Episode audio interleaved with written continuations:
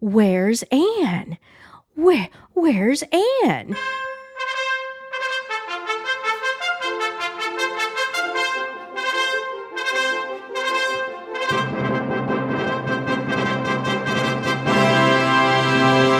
Today is Friday, May thirteenth, twenty twenty-two, time for episode one seventy-three of the Barnhart Podcast. And I suspect I'm not the first today to wish you a blessed Bob Bellarmine Day.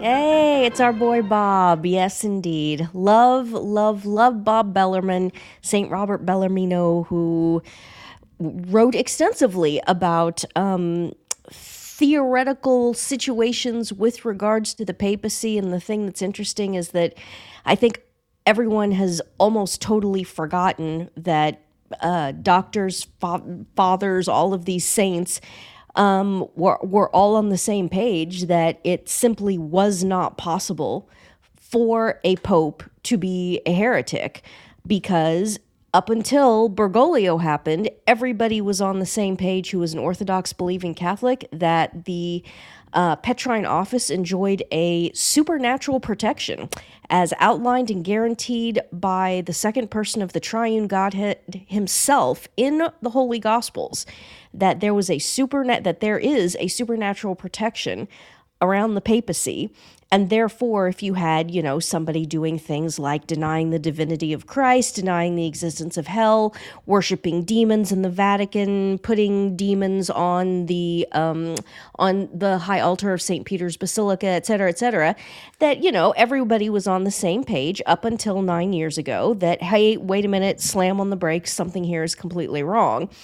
But of course, since since a lot of people have gone off the rails with regards to what the papacy is and what the papacy is not, um, and everyone's trying, all of these people who are who are you know connected to, dependent upon, and want to maintain their relationship with the institutional church, which is infiltrated and is is basically the the anti-church that's that's.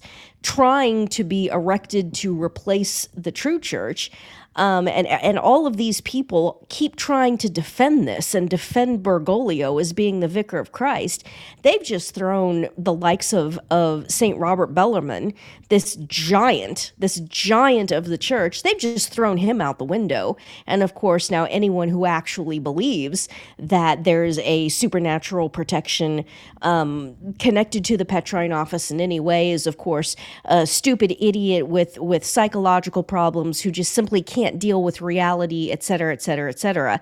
All these people were one hundred percent, or almost all of them were one hundred percent solid Catholics nine years ago today. They believed the truth about the papacy, which which is that it is the vicariate of Christ and it does enjoy a supernatural negative protection. And if you saw a man running around who was a just an absolute drooling heretic, clearly not Catholic, the way that Jorge Bergoglio obviously is, that, Houston, we have a problem.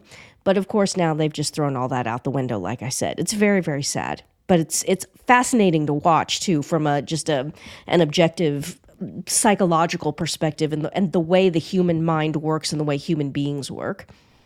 And of course, uh, Saint Robert Bellarmine is also cited by people who say that the previous several popes weren't popes either. That's something we probably should go into more detail in a different podcast about, but I, yeah, I, I we think, need a group effort on that one. That would yeah, be a, that would be a roundtable. Yeah, yeah, because citing citing um, I almost said Bob Bellarmine again because that's the way I've got it written in my notes. Uh, Robert Bellarmine, citing him with regard to Bergoglio is it's it's neither here nor there because right, Bergoglio exactly. wasn't he.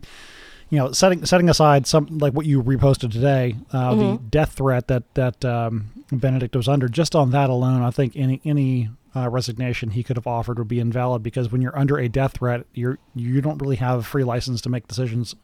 Exactly. Like that. It, like, and like he said at the very beginning of the, of the papacy, pray for me that I don't flee for fear flee of the for wolves. For fear of the wolves. I mean, it was he, it was already teed up. He already teed the whole thing up that he couldn't be coerced out. It was already the. Uh, It was already in play. And you're exactly right. Um, Bob Bellarmine actually doesn't have anything to do with this situation. Um, the the quote that that I just posted um, is, it, it just reiterates that these all all of these people believed that it, what what is this quote? Um, the power of Peter's keys does not extend to the point that the Supreme Pontiff can declare not sin what is sin, or sin that which is not sin. In fact, this would be to call evil good and good evil, and here's the money quote, something that always has been and will be very far from the one who is the head of the church, the pillar and foundation of truth. The church is the pillar and foundation of truth. I think that's from Second Timothy. Um, what where where the question of Saint Robert Bellarmine and these quotes come in, uh, be, get to be really interesting is when you look at them alongside John Paul two, and things or like Paul the Sixth. Yeah, absolutely. Well, okay, I, yeah, I wasn't yeah. alive. I wasn't alive for that. I just got to read the horror stories. Yeah, but uh, but Assisi, the the original yeah, Assisi, Assisi yeah. uh, that mm-hmm. was the big scandal that um, really. Yeah, that, that was that was the tipping point that, that was the, uh, or, or one of the tipping points, if not the tipping point, why uh, Marcel Lefebvre decided, okay, we're not going to wait around anymore. We, we've got to yeah. consecrate the bishops. Rome is not serious about um, about actually continuing tradition. They're just trying to wait him out till he died. Um, and, and actually, uh, Archbishop, Archbishop Lefebvre was actually in pretty bad health uh, prior mm-hmm. prior to the... Um, to the consecrations, and after the consecrations were over, he figured he had maybe a year left to live based on his health conditions, but just the the, the lifting of the burden and the fact that, okay, I, I, can, I can take a more contemplative um, role here and let yeah. let the let the, the four new guys take the active ministry. Um, he his health recovered, and he lived several more years. Yeah, exactly. Bellarmine, apply, it's exactly what you just said. Bellarmine applies to looking at, you know, actual popes. It has, Bellarmine has nothing really to do with Bergoglio, because Bergoglio, the Venn diagram of, of the Vicar of Christ on Earth and Jorge Mario Bergoglio is two completely separate, distinct circles with a very large space between them. There is no overlap in this Venn diagram. Bergoglio has nothing to do with the papacy, has never had anything to do with the papacy, will never have anything to do with the papacy, and um, momentum keeps going. I mean, there's there's certainly some mild dynamics of circular firing squads, as, as always goes on, as always happens with situations like this. The biggest one right now is, you know, there's a group of people who are absolutely desperate to um, make make Pope Benedict out to be some some superhero for some reason, who's playing fifteen-dimensional underwater chess. And oh, he oh no, he ha- he didn't make a substantial error. That was this was all in his in his in his um, massive Bavarian intellect. He's he's got everybody um, he's got everybody you know tricked and, and so on and so forth. And you know the question that that Nonveni Mark asked, um, and I'm sure he's either has written up a piece or will very soon. The question that this brings up with Nonveni Mark, and this is absolutely true, is how how do you how do you make the argument that if if Ratzinger is in fact and has been for the past nine years playing fifteen-dimensional underwater chess and lying to the whole world about this, even through even lying just through his silence, sit, sitting here and and and you know putatively going along with all this, how how many people have died over the course of the past nine years who did not die well as Catholics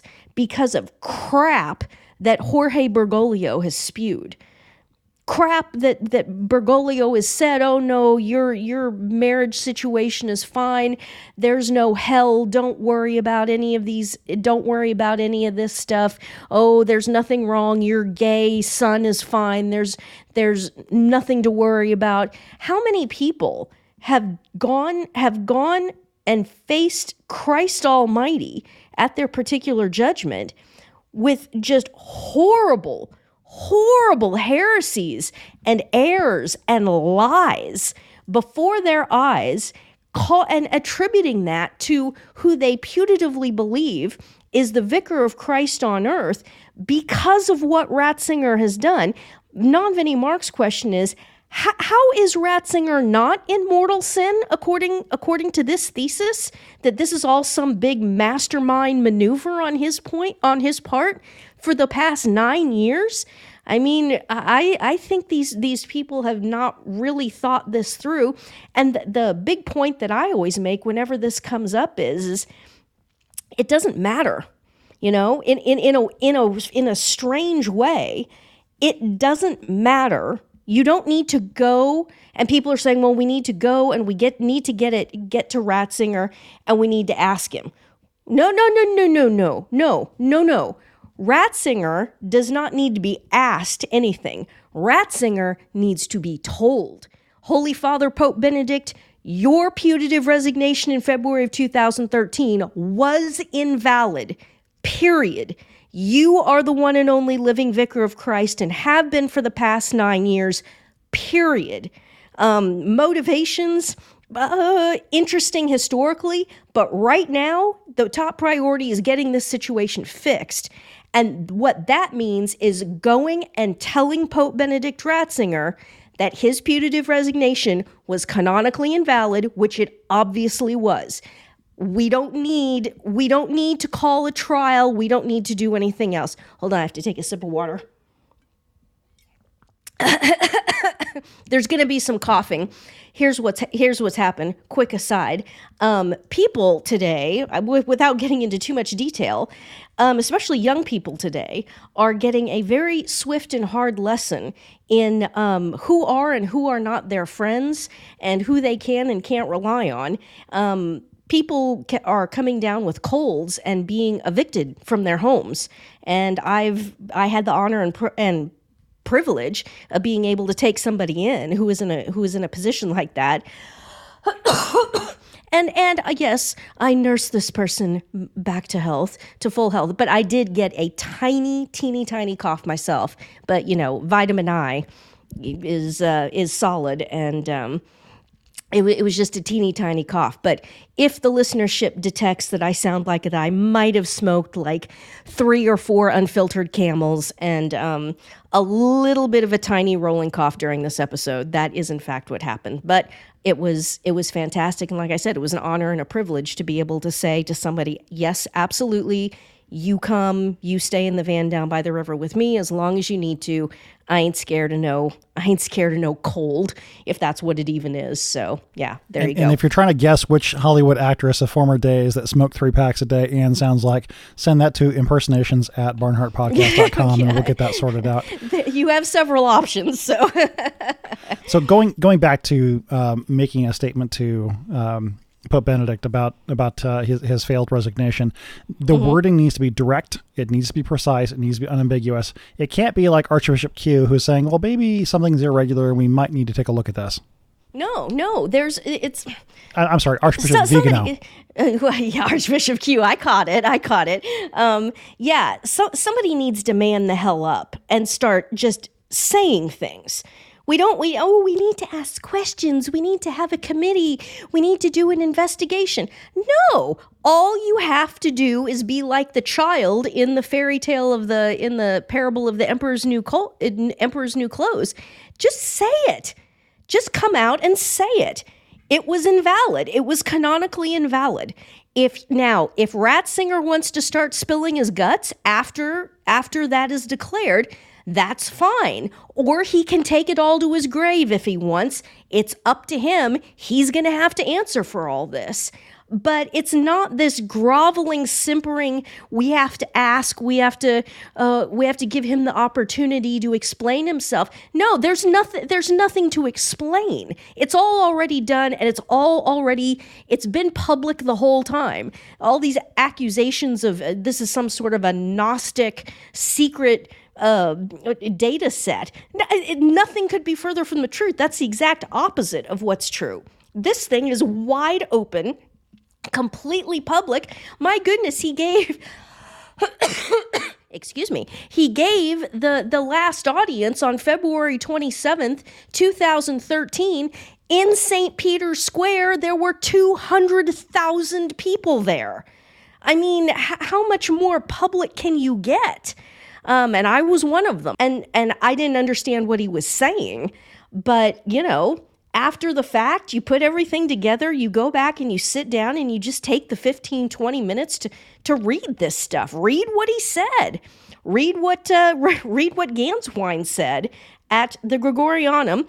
And then if you want to get really eggheady about it, like I and, and Nonveni Mark and Doctor Matzah, go back and read the crap that these people have been writing and talking about since the nineteen fifties, who with the first one of the first people who was talking about all this business of separating the papacy along the lines of the office versus the ministry and turning it into a shared collegial synodal office and taking away all notions of supernatural protection and certainly any notions of it being the absolute monarchy that it is in order to appease the Lutherans, the Anglicans, even the Orthodox. Who is the first one in the fifties who start talking about this? Avery Cardinal Dulles. Yes, as in Dulles Airport in Washington, D C I keep always having to look this up. It was either his uncle or his brother. Who is... Who is the head of the C I A, you guys? I mean, that mean the Dulles family were just, they were up to their eyeballs in the deep state. And it's it's Avery Cardinal Dulles who was the first one who really started openly talking about this. And then, of course, the Germans, being Germans, just j- jumped on it and were j- they were just, all of them, obsessed with this. Talking and talking and talking about, well, you know, we have to we have to split, we have to f- fundamentally transform the papacy. We have to separate the idea of office and ministry and function and all this. And this is why I keep, we've been saying now for years, read the Miller dissertation. It's just a Rosetta Stone of all this. It's just all of these citations brought together all in one place, it written by an American in American English. I mean, how how much more do you want? And um, it, it's it's it's all right there. It's so open. Um, but the big thing, really, you don't even have to look at the Ganswein speech. Now, the Ganswein speech is what is what knocked me over the edge. And I think there were quite a few people when that came out in um, late May of two thousand sixteen that it just put it put their jaws on the floor. But then all those people had to make a decision. Um, are you going to come out and say say what is obviously clearly true and what's going on here and risk losing, you know, donations, anyone who's actually formally employed by the institutional church in any way would would instantly be fired if they came out and said anything. Oh, and almost everybody, almost all of those people made the decision that they were going to stick with the institutional church and not with the obvious glaring truth that was right in front of them. And so that's, I made the choice uh, to, to go with what was obviously, clearly, objectively true. And all those other people decided to go with their career tracks, their pensions, et cetera, et cetera. I mean, good grief, talk about making just... the most obviously horrible choice you could possibly make. But well, another another possibility comes to mind, and this this comes from, I, I was just listening to uh, a three-part um, uh, interview that was done with Von Day Radio uh, recently, and, and the, the speaker was making the point that you've made on the podcast before, that sin makes you stupid. Yeah. And I'm not casting judgments on these people who don't see obvious, clear truths, but maybe there is an explanation for this. It's not clear and obvious to them, and... either they aren't informed, they aren't uh, educated, or maybe they have dulled their intellect. Yeah, I, I think partly that's true. And then the other two things that, that I talk about a lot is pride and embarrassment. I mean, think about it. If you're if you're some Catholic talking head, if you're, I mean, let's not even go with a trad. Let's go with, with a Novus Ordoist, like a Raymond Arroyo or, you know, somebody like that who's just, or Weigel or one of these people that has just a huge audience. And you've just missed this thing. Um, fa- Father, Father uh, Jerry Murray, Father Gerald Murray, who, I mean... you always look forward to seeing him and see what he has to say when, and he goes on Raymond Arroyo, and he clearly a super smart guy. And um, you you just look at this and say, what what is wrong with these people that they're just, they'll gaslight, they'll insult, They are so completely intransigent, refuse to engage the data set, refuse to even talking about it. I'm convinced that a significant portion of this is that it's just, it's embarrassment. And embarrassment leads to rage. And the lesson of that is, it's in John chapter six in the Eucharistic discourse.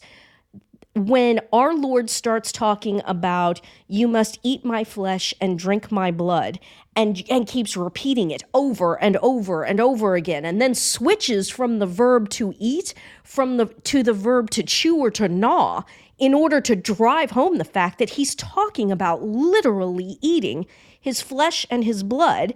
And everybody freaks out and says, this dude's nuts, he's a cannibal. Judas Iscariot, in that moment, because it was that was the pinnacle of our Lord's, um, you know, ministry before his passion, death, and resurrection. So th- he's like at the peak of his power. He's got a massive, huge crowd there, and and this is when our Lord drops drops the Eucharist bomb on the world. And Judas Iscariot thought that he that Christ that.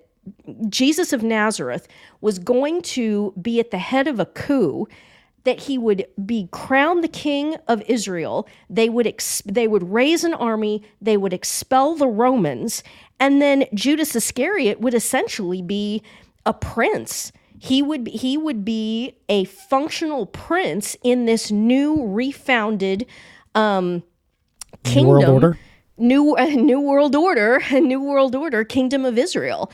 And he had stars in his eyes. And I think I think it's going to be very surprising when we get to the particular judgment and we find out, you know, where Judas Iscariot was in the power structure of the whole thing, where he was in the economy of the whole thing. We know that he was in charge of the money. Okay, it, it, I mean, it says that clearly in the Gospels repeatedly. It also says he was a crook. But I think we are all going to be very surprised about how probably how close he was to our Lord, and how he was right up in there at the top of the apostolic power structure with Peter, James, and it was probably Peter, James, and Judas. And remember, because John was very, very young. John was young.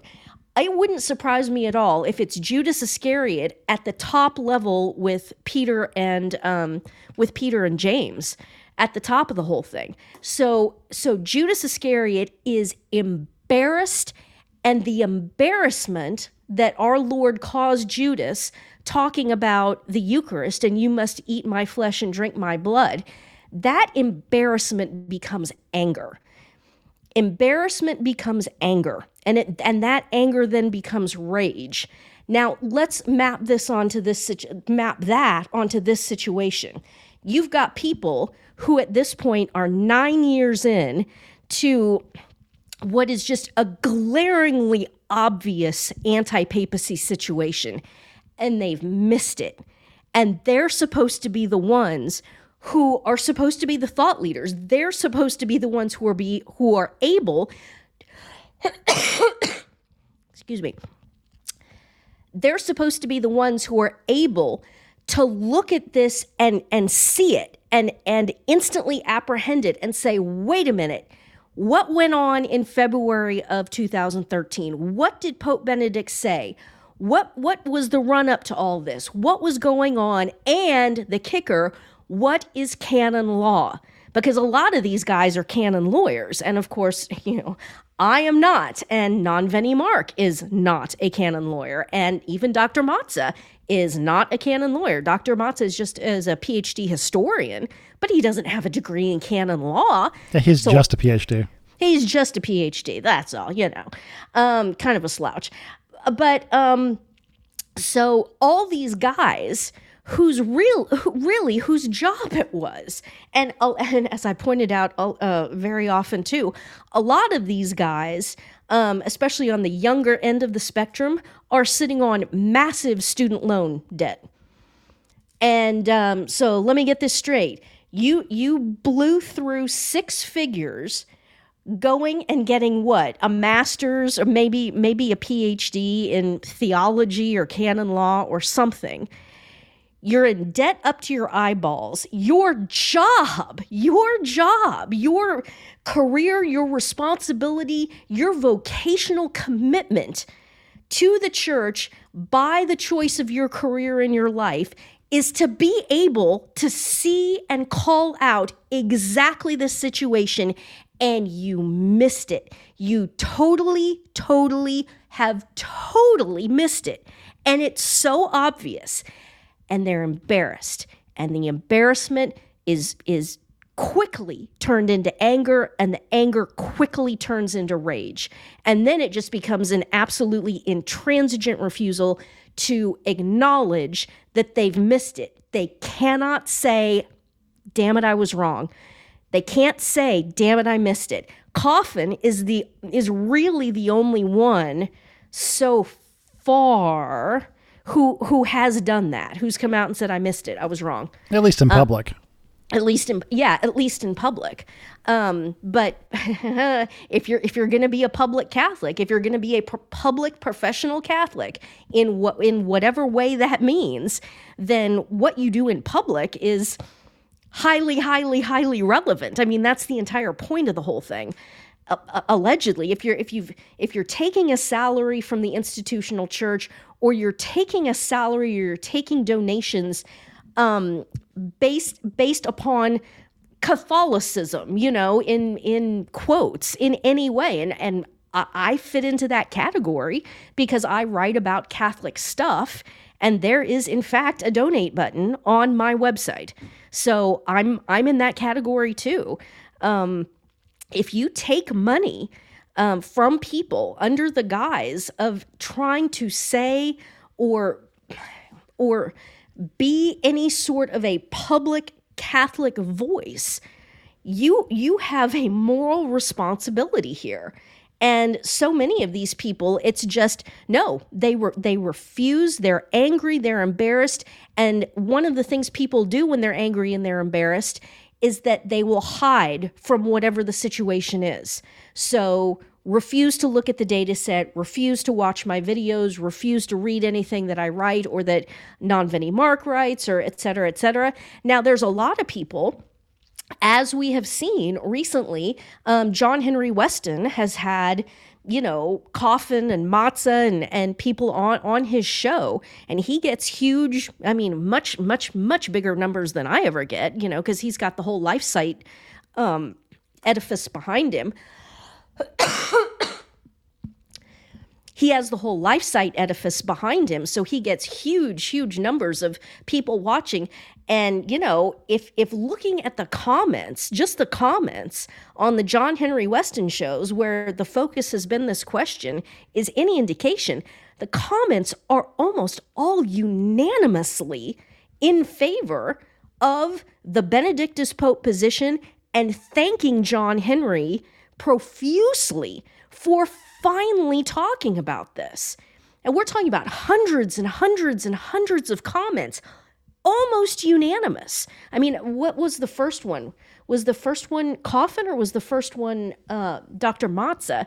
I can't remember, but I was I was just scrolling and scrolling and scrolling through the YouTube comments, and I think at the time there were over five hundred comments.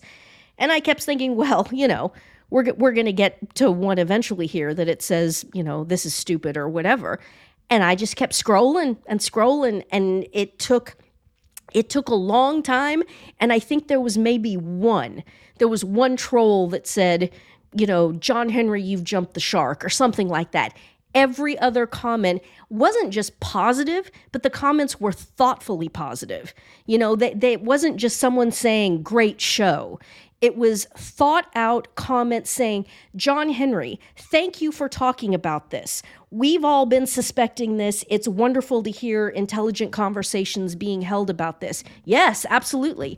Um, the pew at the pew sitters at this point, goodness, I think I think it's very safe to say that it's north of eighty-five percent of pew sitters at this point who are actual believing Catholics know that there there is something horribly, horribly wrong with Bergoglio.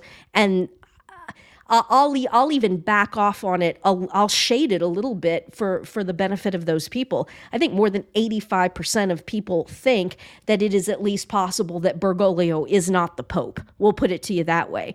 So again, this thought that you're going to lose all your dono- donation revenue, you're going to lose this, you're going to lose that.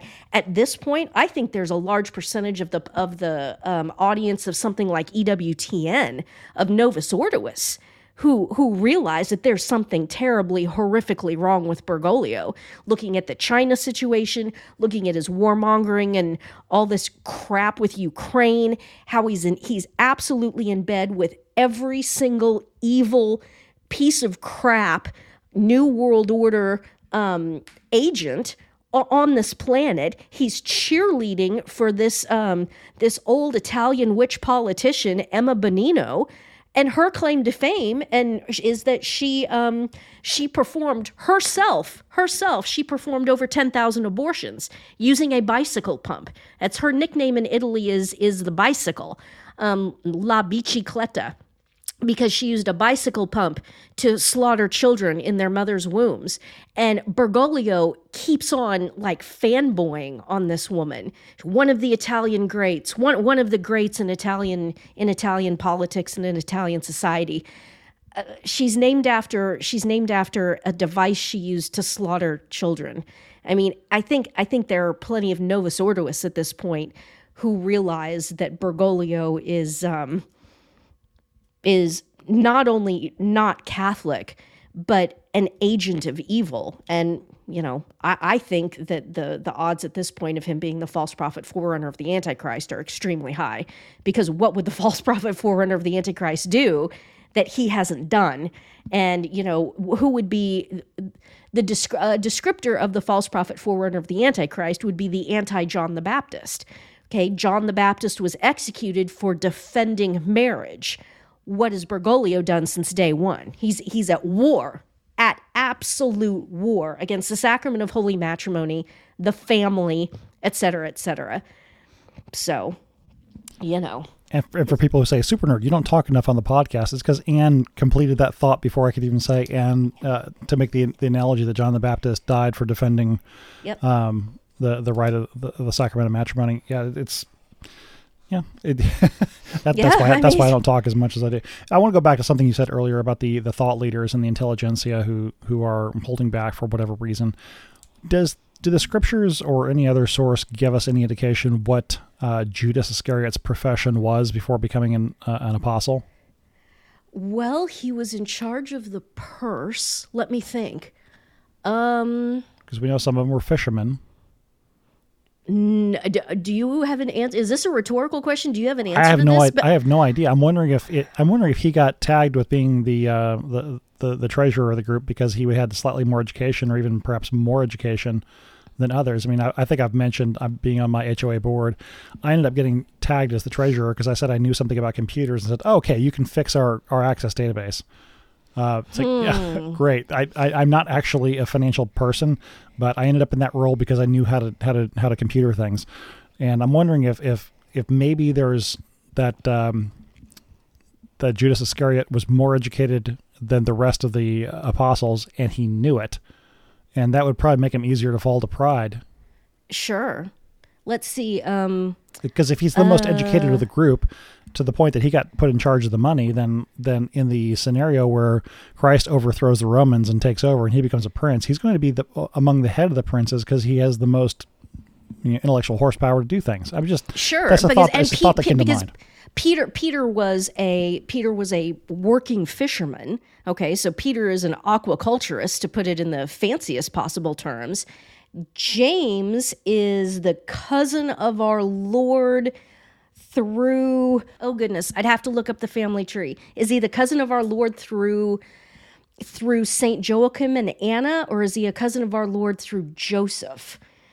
Anyway, he, I mean, these are this. He's not he's not a super high level person. He's he's he's in that he's pro- almost certainly, in fact, he would have to be in that Davidic line, but he's not he's not a super high level person the way the whole the Holy Family weren't super high high ranking people in society.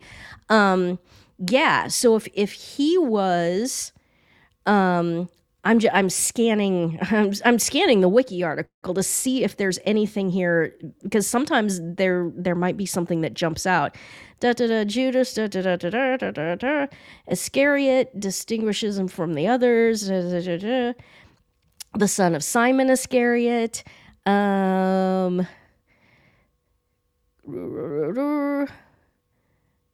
maybe maybe re- related to rebels, maybe not. Um, mm-hmm.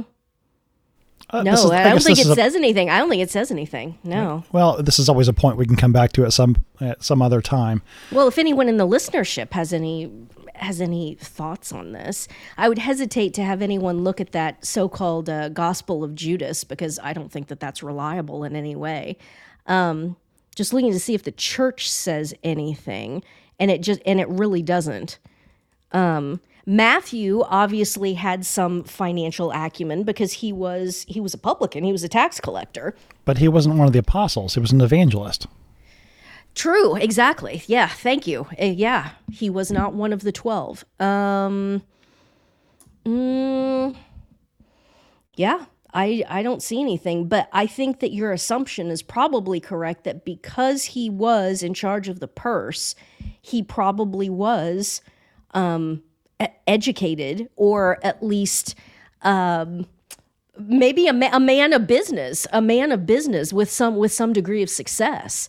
And so he would naturally have thought himself to be superior to Peter and Andrew and um, the rest of the the aquaculturists and um, and some of the other ones too. So, yeah. Well, that's a point we can come back to at, at a later time, and we have uh, feedback. And, and, you know, if only we knew some church historians we could ask that might know know the answer mm, to this. Mm, we might put in a, put, put in some requests on this, yes. Mm-hmm. So we're thirty-six minutes in, and that's just the first bullet point. We're still all just tangenting off of um, Blessed Bob Bellarmine. Mm-hmm. And the, the second bullet point here is that we, today is also the one hundred fifth anniversary of Our Lady Um, showing up in, in Fatima, Portugal, and to paraphrase a, a priest I know, he did, she didn't do that because she was bored in heaven and wondering what was going on in Portugal. She had a right. message for us. Yeah. And uh, Anne, what's the update here? Has the world given up on sin and, and returned to God? Big no on that one, super nerd. Penance, penance, penance is being completely, totally ignored. Exactly. Um, and in fact, a, a lot of people... Um, have have a hatred, and it's starting to come out, um, even in, even in, in trad circles, the hatred um, of Our Lady of Fatima. Um, the, the snide term that they use is apparitionists, and naturally people who who just... who don't like actual Catholicism, the practice of it, the praying of the rosary, piety, and there's quite a lot of trads who are like that. It's, you know, as you can imagine, it's the liturgical fetish side, fetish, fetishist side. It's the sort of trads who are willing to turn a blind eye to sodomites as long as they are, um, as long as they're liturgically sophisticated. It's it's those types. They they hate and despise um, Our Lady of Fatima, and they they use the the very snide term um, apparitionists, and tried to lump Fatima and the other approved Marian apparitions, with of course Fatima being the biggest one. Um, they try to they try to lump that in with Medjugorje, you see, and try to just act like anyone who believes any of this is um, is nuts. And this is all. And I mean, you've made the point many many times before that even even the Fatima Um, apparition, it's not required for salvation. Okay, it's it's just it's supplemental information, and this is another thing that it just it mystifies me. These people who refuse to look at this situation. Look, you've got these church-approved apparitions. You have the miracle of the sun at Fatima. eighty-five thousand people witness a full-blown miracle. Together, everybody describes basically the same thing. Everybody, eighty-five thousand people say, "Look, this happened. Here's here here it is." You know, and so. And, and got, think about this for a minute. I don't, inter, sorry to interrupt, but think think okay. about that, that for a minute. It, especially anybody with legal training, how often is it that twelve eyewitnesses at the same event say the same thing? in mm-hmm. a consistent manner. But here we've got tens of thousands, tens of thousands witnessed yeah. from miles away, all all testifying exactly the same thing. And many of them were um, atheists and practicing Freemasons up to that point, and um, were were converted and testified truthfully to what they saw, and they did see it. Okay, so that happens. And then you have this Bergoglio situation, and you don't just stop and put two and two together and, and say, okay, instead of declaring that the papacy's all wrong, the church is a joke, the um, God, God is either um, it, it totally indifferent and doesn't care about anybody and doesn't love anybody, or or I, I've I've seen this one as well from a a now publicly apostate um, former quote-unquote trad Catholic who ran a very uh, popular Um, Uh, website slash blog, which has since been bought by somebody else. This guy is now publicly speculating on social media all day, every day, that in fact, maybe we've had the good, bad um, uh, assignment between God and Satan reversed. And maybe Satan's the good one, and maybe God's been the bad one all along. That's I, even I mean, worse. I mean, that's even more confusing than Mormonism, which makes God and Jesus, or makes makes Jesus and Satan brothers.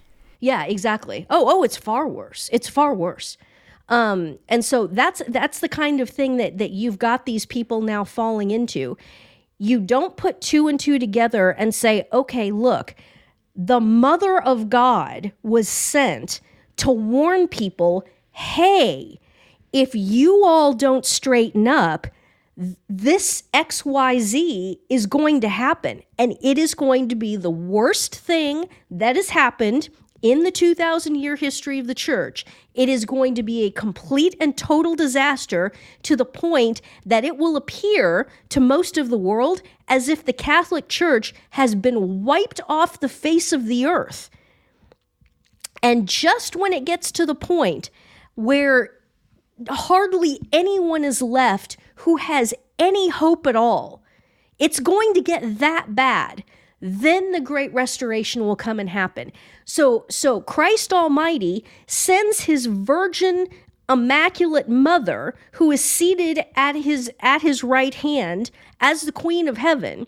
He sends her to tell us, to give people warning. And within historical terms, I mean, the first apparition at Fatima was one hundred five years ago today. That's it, it in historical terms, that's that's the snap of a finger. That's current events, baby.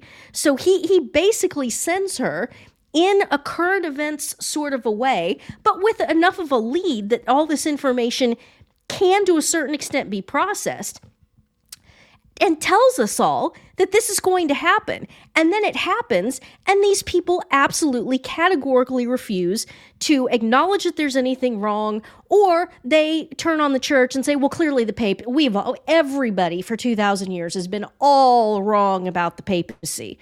Um, all the saints, all the doctors of the church, the entire history of the church has been completely, totally screwed up with this whole notion of a papacy at all. Uh, really? Really? You you you don't you don't look at the fact that the Mother of God came and warned us that this was going to happen if we don't straighten up. Nobody straightened up at all. In fact, everybody mashed the throttle. You've got sodomites running around, basically running the world, demanding demanding Molochian child sacrifice to them. Not not so much necessarily maybe that they want to kill your children. No, no, no. They don't want to kill their bodies. They just want them to be sacrificed to them as sodomites themselves, in terms of, you know, mutilating your children's bodies, turning them into sodomites, um, just completely warping their entire notion of human sexuality, drain, draining them of all love, turning them into the worst kind of diabolical narcissist as early as possible, you know, kindergarten, things like that. Um, that, that all has happened. There's no there's no penance, there's no repentance, there's no turning away from any of, any of this, and you can't put this together? I mean, I, I, I don't know. I, our Lord must just be looking at this, just shaking his head, saying, what what exactly more could I do to make this clear? And um, it, it it goes back um, in terms of the, I quoted from um, the post I made earlier today about Robert Bellarmine, and I, I found a meme with a quote on it that I put into the bottom. This quote is so beautiful. And this is, this again, this is Saint Robert Bellarmine. It is granted to few to recognize the true church amid the darkness of so many schisms and heresies, and to fewer still so to love the truth which they have seen as to fly to its embrace. So, I mean, f- from where, from my perspective, from what I'm seeing and me being, you know, kind of in the swirling central vortex, not to not to bring Gary into this or anything, but to use the word vortex, but to be in the swirling central vortex of this, this quote really jumped out at me because I'm seeing priests starting, even really, really solid good priests, starting to make jokes about, well, you know, maybe Holy Mother Church just doesn't need me. If if if if uh, if Pope Francis suppresses um, my Ecclesia Dei community, maybe that just means Holy Mother Church doesn't need me and doesn't need my priesthood. And they're saying it tongue in cheek and joking, but there's always, when people are making jokes like that and start saying things like that in a joking manner, what they're doing is they're easing in to trying trying to say something out loud that they that they don't want to believe, or they're trying, or they're maybe trying to even talk themselves into. It's but you start well, well yeah, you're trying to get you're trying to ease yourself into it by by at first making it sound like a joke, but it isn't. It isn't. Um and and the way you can judge where you are in all of this, it seems to me, one of the things you can do is you can look at this situation and you can say, okay, wh- where, wh- how am I reacting to this? Where, where, what is my visceral reaction to this? Mine is joy. You say, what, what in the world are you talking about? Well, we've talked about this a lot. All the non-Venny Mark episodes, I think we make this point almost every time. And it's just, what an honor and a privilege to be alive right now at this time. What what what an amazing, amazing time to be alive. We have the ability to fight this fight, to be at the central vortex of all of this, and to be the ones who are jumping up and down and screaming and saying, not only do you not jump out of the bark of Peter, you handcuff yourself to the deck rail, baby. This is, you you don't let anybody take you away from from from the holy sacrifice of the Mass, from the one holy Catholic and Apostolic Church and Roman Church, Roman Church. Um, it's it's th- this is this is fantastic. Saints begged our Lord to be able to be alive, I'm convinced, in these times, and it's us. You so you should be filled with joy at the opportunity to be able to fight this battle and fight this war. There should be no sense of despair or anything like that. And that's the other thing. We know that this is going to resolve, and and we're going to win, and there's there's going to be some sort of a great restoration. Now, whether or not we live to see it or not, that's another question. But we know that we win. And so you should be looking forward, like, can you imagine? Can you imagine what this world is going to look like when there is, w- the Mass is offered in every church again, like it was up until, you know, nineteen sixty-five, sixty-seven, sixty-nine, wherever you want to draw the line, where every single Catholic church had has the old Mass, and that you can, you know, you can walk into a church anytime, multiple Masses being said on Sundays, priests everywhere, confession, you could get your confession heard any anywhere, anytime. I mean, it's just, it's so awesome. It's there's so much to look forward to. This victory is going to be, because the world is in such dire straits as it is, and we know that we have the victory, and this whole thing is going to turn around, and there aren't going to be gay priests anymore. And, you know, there aren't going to be lesbian nuns. There are going to be habited nuns again. Um, And we'll get into this in, in another topic in a few minutes about, you know, what what these religious should be doing and, and what their role in society is going to be when this great restoration happens. And it's just, I, I can't wait. I can't wait. And and we know we have the victory. We know it. And no, it's not, that's not being um, infantile or having psychological problems. It's called having faith. I mean, and and don't ever let anybody gaslight you into believing that because you have faith, which we, we're all praying for all the time. I mean, it, it's it's another interesting thing. You look at these Trad Incorporated people and you realize these people have never, all these years that they were, you know, going to Mass, they weren't paying attention to anything. They weren't looking at any of the prayers. They weren't looking at the collects. They, they weren't looking at the office. They weren't looking at anything. They weren't getting anything out of the liturgy. Because they, and I've heard them say it, and that's one of the reasons why I turned tail and got as far away from a certain group of them as I possibly can, because they, they in behind closed doors, they made absolutely no bones about the fact that they absolutely despised the practice of Catholicism. They despised going to Mass. They despised praying. They despised praying the Rosary in particular. Um, I know one of them would be just, would go out of their way to be completely impious um, whenever the Blessed Sacrament was exposed, when our Lord was in the monstrance on the altar. And the same person would also go out of their way to be absolutely impious and say terrible things about the Sacrament of Confession, which, I mean, don't get me started on that. Um, hey, with friends like that, who needs external enemies? Exactly, exactly. And so you you look at you look at all this, and it all, in retrospect, it all coalesces, and it all it all makes sense that they have this hatred of religion, and so therefore anyone who actually has faith, I don't know if it's whether they just hate them or they're insanely jealous of them. Um, you know, um, what can I tell you? Maybe if you tried actually going to Mass and paying attention, praying, thinking about things, sitting in front of the tabernacle, talking to our Lord, pray the Rosary. You know, we've got these fifteen mysteries that are just driving you into ways of reconciling everything that's happening in the world every single day. It's all in the Rosary. And if you, and if you if you sit around and talk about how much you hate the Rosary and you categorically refuse to pray it, well then, um, what what what do you expect? Um, and yeah, when you it, it's not cool. Uh, there's a who is who is the quote by? Is it Bellarmine? Or maybe it's Davila. Maybe it's a layman. Uh, that one of the greatest. Um, lies and deceptions of the modern age is the notion that you can you can flirt with and hang around with and play footsie with evil and think that it's not going to affect you. It will. Oh, it will.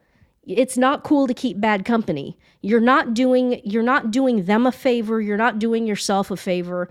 You are you're taking a terrible, terrible risk when you are around people who say and do things that are objectively evil and think, well, I, I, I'm gonna I'm gonna continue to associate with them and I'm gonna, you know, be a good example to them. No, that's not the way it works. No. They they will drag you down. They it, will drag you down every time. It's just plain common sense too. I mean, yeah. Just because you wear a scapular under your clothes and you hang around hang out around people who are so fabulous that you're not going to convert them just because you're being quiet. Yeah. Yep. In fact, the be, being quiet, if you go down the list of um, participating in sin, um, silence is is right there on the list. I believe it's number eight on the list of nine ways to participate in sin. We should put that in the, in the show notes. Um, you you assent by your silence when you're hanging around and turning and turning a blind eye to that kind of stuff. And now we're seeing it all, and they hate faith. And they will attack anyone with faith, and they will say that anyone who has faith is psychologically ill, infantile, can't deal with reality, um, et cetera, et cetera, et cetera. What, whatever it is they want to come up with, just anything to get away from from here. Here is someone who has faith, and they do not, and so they have to attack. And that's what happened. That's what it sounds like when I wasn't ready for Anne to come to, a, to an abrupt stop. I'm always I'm always trying to sneak it up on you. Well, you, you got it that time. Uh, so you said that there's a bullet point coming about the religious and their role in society af- after the Great Restoration. But before we get to that, I'm going to take a guess beforehand that what they're not going to be doing is encouraging people to bake cookies and have your children give them to pro-abort protesters and thank them for coming to church. I'm sure you saw this.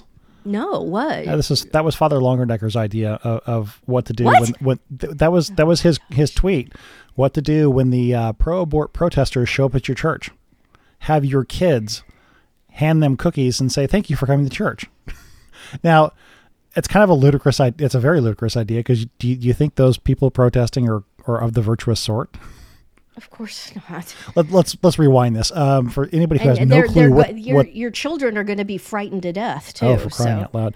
Uh, yeah. To to go back to the origin on this one, I'm sure most people listening here have heard this, but uh, it, there was a leak of what looks to be a majority decision over to overturn Roe v. Wade, and my suspicion is that yes, it's going to happen because we need more polarization before uh, all the, the, the rest of the manure hits the circulating air mover. Mm-hmm. But, but, uh, and also practically speaking, overturning Roe v. Wade will not end abortion. It's just going to limit it to a certain, to a few states, but it's also going to really ramp up and possibly kick off a hot war in the United States. Yeah. Uh, so yeah, the, the leaked draft of, of a possible majority decision was, was, was leaked last week. Um, I think more than anything else, this gives uh, the trained Marxists time to book their travel and hotel rooms for the summer's riots. There were a couple mm-hmm. of events in the last uh, last week and last weekend uh, attacks on, on um, Catholic churches. In fact, one just down the street from Ferndale, Michigan, but nobody up in there in that group who calls themselves Catholic covered that because it was at an S S P X chapel that, that got a... spray paint. Oh, hmm. Isn't I, that I, interesting? I tweeted. Yeah. I tweeted asking aloud. Can can all of the um can all the people who work for C M T V do they have alibis to check out for that time window? I don't know. Let's let's forget them. That's that's not important. Um, yeah. The other that, thing, you know, I'm glad you said that, guys. Seriously, let's forget them. All of that crap that's going on between Voris and Niles and other people suing each other, guys. Just walk away from all of that. It's like um, it's like trashy reality shows. It's like Real Housewives of Ferndale or whatever. Don't don't watch it. Don't engage in it. Just walk away completely from all those people and all of that crap. Do not wallow in that in that porcine diarrhea mudslide. And that's what it is. Just just leave it alone. Leave all those people alone and let them self-implode and l- let the let the thing crash and burn on its own. Um, get get and out of the blast I think that's radius. What they're doing. Get it, get out of the blast radius. Yeah, exactly. But keep going. So um, so uh, uh, uh, pro pro-aborts protesting at churches and doing nasty things at the S S P X chapel in Ferndale and et cetera, et cetera. Yeah. The, the, in, in, in terms of people showing up at a Catholic church, there was one video, uh, of a protest that happened in, in New York City. And I don't know how Catholic that church was, but the, what was interesting about that video is that the person who was screaming and uh, she might've actually really been possessed. Who knows? Um, de- definitely, unhinged in a number of ways, was was making just a, quite a scene. But what, one of the things that was pretty interesting is in the background was a group of men praying the rosary in Latin, mm-hmm. in public, in front of the church. Oh, is that the one with the black woman and yes. her dress was falling off and she had that string of babies and she was she had baby doll doll babies and she was pretending like she was pulling them out of her and then killing them. Yes, it, it, that was the one. Yeah, I, I think that is, she looked to be demonically um, involved. I don't know if she's, if that's a full-blown possession. Because remember, people who are possessed aren't morally culpable for what they do. Because if a person is is perfectly possessed like that, that means the demon is driving, basically. And they're they're not culpable for for what they do. I think this woman was just demonically oppressed and she was fully on board with this, but clearly, oh yeah, that was, that was frightening to watch. That was, that was frightening to watch. Yeah, and we're not going to put a link to this in the show notes because no, the no, language no, no. is way over the top, not not yeah. something to listen to. And I want to I want to take issue with one thing you said there. People mm. not being morally culpable when they are in, in under possession. The the exception to that would be is when somebody consciously invites the demon into them. Okay. Like, I don't know, Hillary Clinton or a number of other people who, who make a deal with the devil for yeah. whatever reason they do it. Yes, yes. Um, and the other point that this brings up is um, I would like to point out to all of those people out there who are falling into this Elon Musk trap because they think that he's the great the great defender of free speech and the great liberator because of his maybe, although I think he's trying to back out now of buying Twitter. Elon Musk has said that he's going to pay for his employees. He'll pay travel expenses for them to go and murder their own child. So y'all really need to to... Not it just this go this goes for every everything in, in the world today. You need to be really, really careful about what uh, cult of personality bandwagons you you jump on in terms of this crap. You can say this about Elon Musk. You can say this about you know people who are just who are following Trump around by the by the nose, as has been going on now for years. There are people who think that Putin. There are people I remember. I went to I went to a I was semi invited slash crashed a trad Catholic intelligentsia gathering in two, in the summer of two thousand sixteen. In fact, it was the it was the occasion when Chris Ferrara walked up to me and said, "Look, we all think that you're probably right, but who in the hell do you think you are to be saying it?" It was that same event, and there were there was more than one person there who was going on about how Vladimir Putin was the second coming of Constantine and was going to be the refounder of Christendom, and so. You know, and in, everybody knows, or maybe I should repeat it just to make sure that we're clear on the whole um, Russia-Ukraine thing, that I'm I'm on neither side.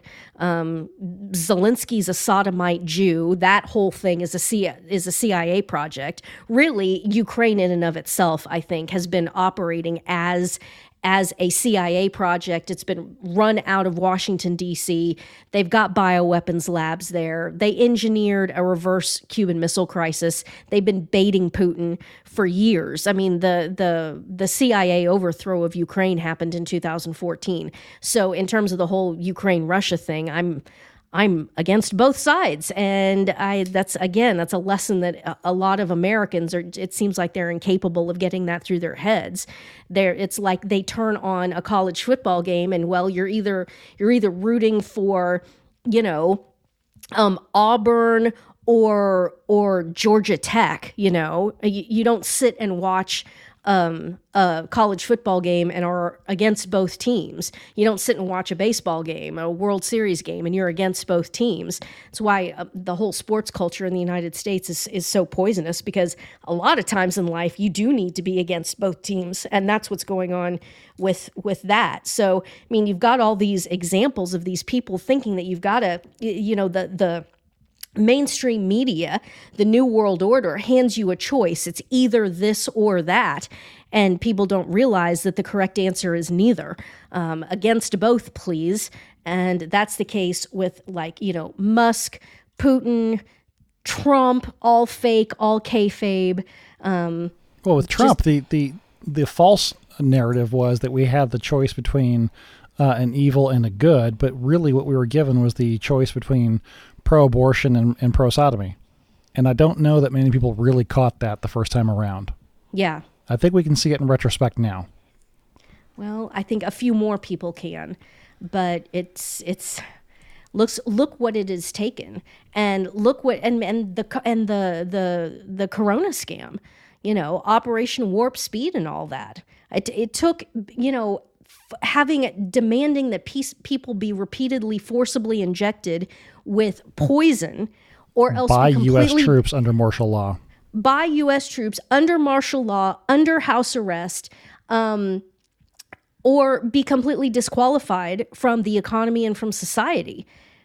And that that's your boy. That's your boy Donnie, who's who's I think still talking about what a great job he did, and Operation Warp Speed's fantastic. You know, I mean, it's just Uh, I think a few people have, have cottoned to it, but still not not even remotely close to enough. I, I think if he had been reelected, it would have been a mandate literally to that degree. Martial law with troops coming around. You're not allowed to say no. Instead, I think I think we got a bit of a, a, a break in a way that we have the vegetable in chief in charge right now because because they're liberals, because they're Democrats, because they play for the other side, uh, then it, it's okay to, to resist them. And, and, and it's okay. That's an for, interesting point. To, yeah. to resist the shot and all that. And you, you made a point about, um, you talk about Russia, Ukraine, and, and thinking about it in terms of sports. I was chuckling because I, it, I, I, I follow sports to a little bit of a degree, but the, the time when I was the most into N F L football, not so much college football, was when I got into fantasy football for a while, mm-hmm. which it, it, it makes you stop rooting for teams and start rooting for players more than, than anything else. And you come into in, in these weird situations where you root against your, your favorite teams because you want your fantasy team to win. And I'm thinking about this in terms of how would that work with Ukraine and Russia? It's like, uh, how about investing in the stock market? If you, a wise investment would be to, for example, to, to, invest in Russian energy because they've got a pretty captive market in Europe who would fall apart if all that Russian energy was turned off, which we're going to find out here in a little bit. Uh, so the, the people who were who are smart enough to make good investments, they're they're not going to fall into this black white dichot- false dichotomy. It's a little bit of everything. Um, maybe but maybe the, maybe the answer wanna... to that is is they're going to start seizing um, stock equity holdings, stock holdings, any sort of investment in the ruble. Um, they've they've already started this. I mean, they're they're just there's no there's no rule of law. Um, Russian expats are having their assets seized all over the world. Um, you know, g- goodbye yacht. And I, again, I've made this point before on the podcast. I'm no fan of any Russian oligarchs. Okay. However, just seizing people's assets because they're Russian, um, you need to be careful with that because the next thing that's going to happen is if you are trying to invest in anything like that, um, in guesti- investing in, you know, Russian Russian energy or or the ruble or anything like that, you are going to be declared a traitor at some point, and they're going to come after you, and they're going to seize your stuff. And then, I mean, they've already done it. If, if Nuremberg's out the window and they can tell you that you have to inject yourself with poison repeatedly or else you can't work, and they've already done this, you're fired from your job, you lose everything, um, then what makes you think that they're not going to come after you because you're holding equity positions that don't match up with the deep state's the deep state's agenda? Oh, know? that's that's already a reality with a lot of companies. It's called E S G. It's environmental, social governance.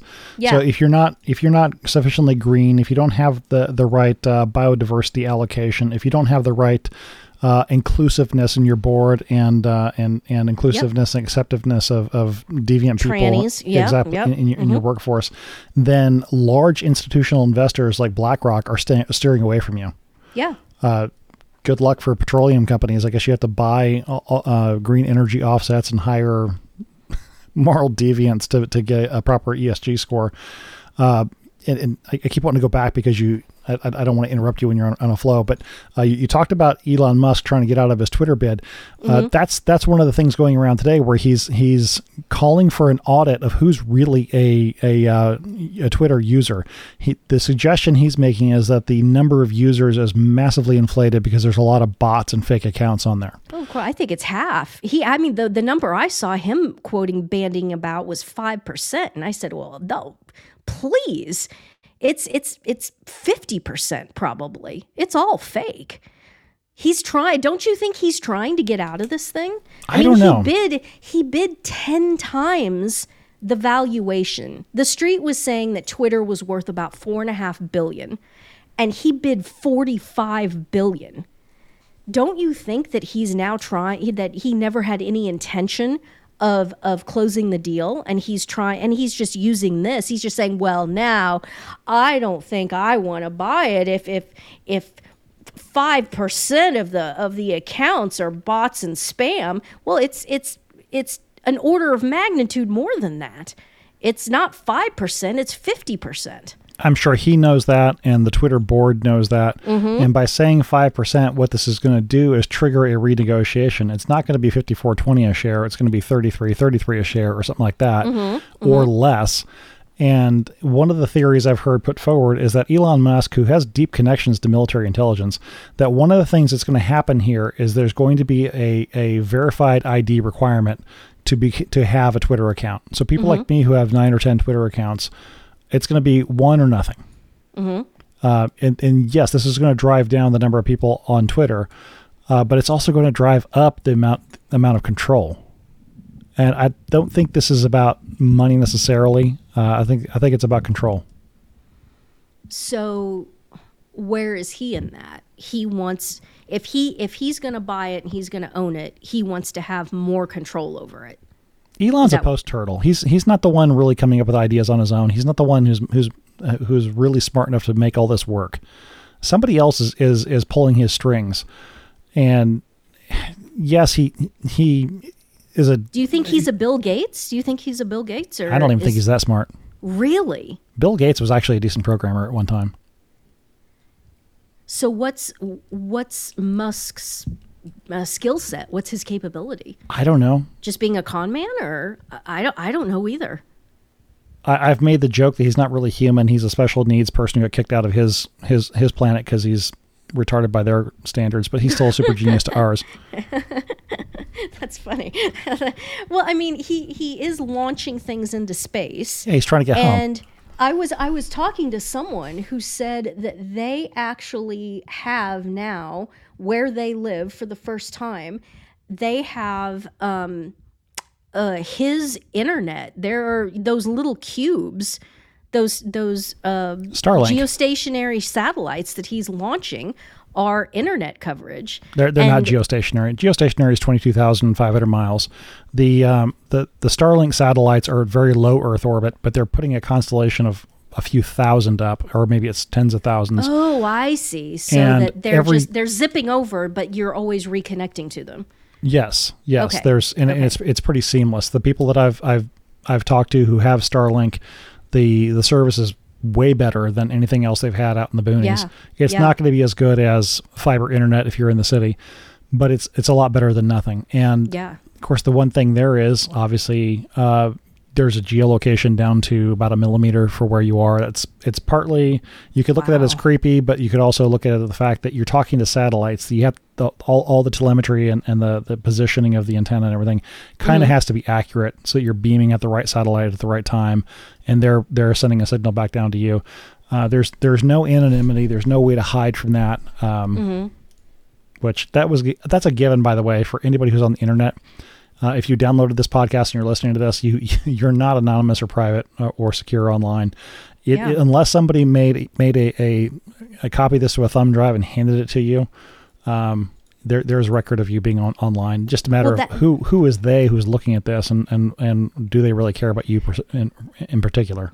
And you know what, this brings up an interesting point um, about, I don't know if you've seen it, but the the movie star Johnny Depp is apparently in some sort of a divorce proceeding or something. And from all um, from all appearances, it's hilarious. And yeah, I mean, there's there's constantly these little micro clips of this, and apparently he's just charming everybody, and and people who are watching this are saying, okay, this chick that he got tangled up with is a complete psychopath, and he's coming off. Before, whereas before people thought he was kind of crazy and probably on drugs or an alcoholic or something, his his reputation is being wildly rehabilitated by this. Um, not that it's great, but relative relatively speaking. But the point, the speaking to what we're talking about here about internet privacy, um, has anybody looked at this and seen that every text message that he's ever sent her, and that he's ever sent any of his friends that referenced her, are completely available? Um, you you have to assume, and are, are, is being read aloud in court. You have to assume every text message, every um, every messaging platform that you use, basically anything, anything that you do online, on the internet, over the air, using a phone or any sort of a device like that, that stuff is forever. you you think that, you know, oh no, I I deleted all that, or I, I cleared my cache, I did this. No way, man. Anything happens, and all they have to do is they put in they put in a, a request with a subpoena, and every single message you've ever sent anyone or anyone has ever sent you is instantly avail- available and can be produced in court. And I, I just, people are so dumb. It's, it, it reminds me of when I was a little kid. I, I remember this because my memory switches on when I was about eighteen months old. I remember being less than two years old and sitting on my parents' bed after having been given a bath, getting ready to go to bed. And I had my, my favorite baby blanket that I always slept with. And I remember sitting there and putting the baby blanket over myself, covering myself up, and my mother walking in the room and saying, "Where's Anne? Where, where's Anne?" And then I would take the, the blanket off and laugh and laugh and laugh, thinking that I was invisible because I was I was less than two years old at the time, and that that switch hadn't yet fired in my brain about, you know, that putting yourself in another person's shoes and being able to realize that, of course, my mother could see me. Just because I couldn't see my mother and I was under the blanket didn't mean I was invisible, but I was young enough at the time that my brain thought that I was invisible. I'm convinced that half the adult population or more is basically operating on that premise, that that they're just completely invisible and nobody can see any of this stuff that they're doing. And, you know, I know that there's a lot of men who listen to the Barnhart podcast. If if you look at pornography, you're out of your mind. You're absolutely out of your mind. Every single thing that you look at is being logged, recorded, and at some point, you have to assume, you have to work off the assumption that at some point, and I'm not talking about your particular judgment, because that it, it definitely will come back to you at your particular judgment. I'm talking about in this world. You have to assume that in this world, every single thing that you look at on the internet could be dredged up and brought and exposed to the public, either to embarrass you publicly or in a court proceeding or a divorce proceeding or anything like that. So the fact that people, so many people are looking at pornography and seem to think that that nobody can see this and that there's no record of any of this. I mean, good grief. They're, if, if, if, if they're reading Johnny Depp's text messages from ten years ago out in court, how do you how do you possibly imagine that your browser history on, you know, Pornhub or whatever it is isn't isn't being tracked in exactly the same way? It is. And you have to...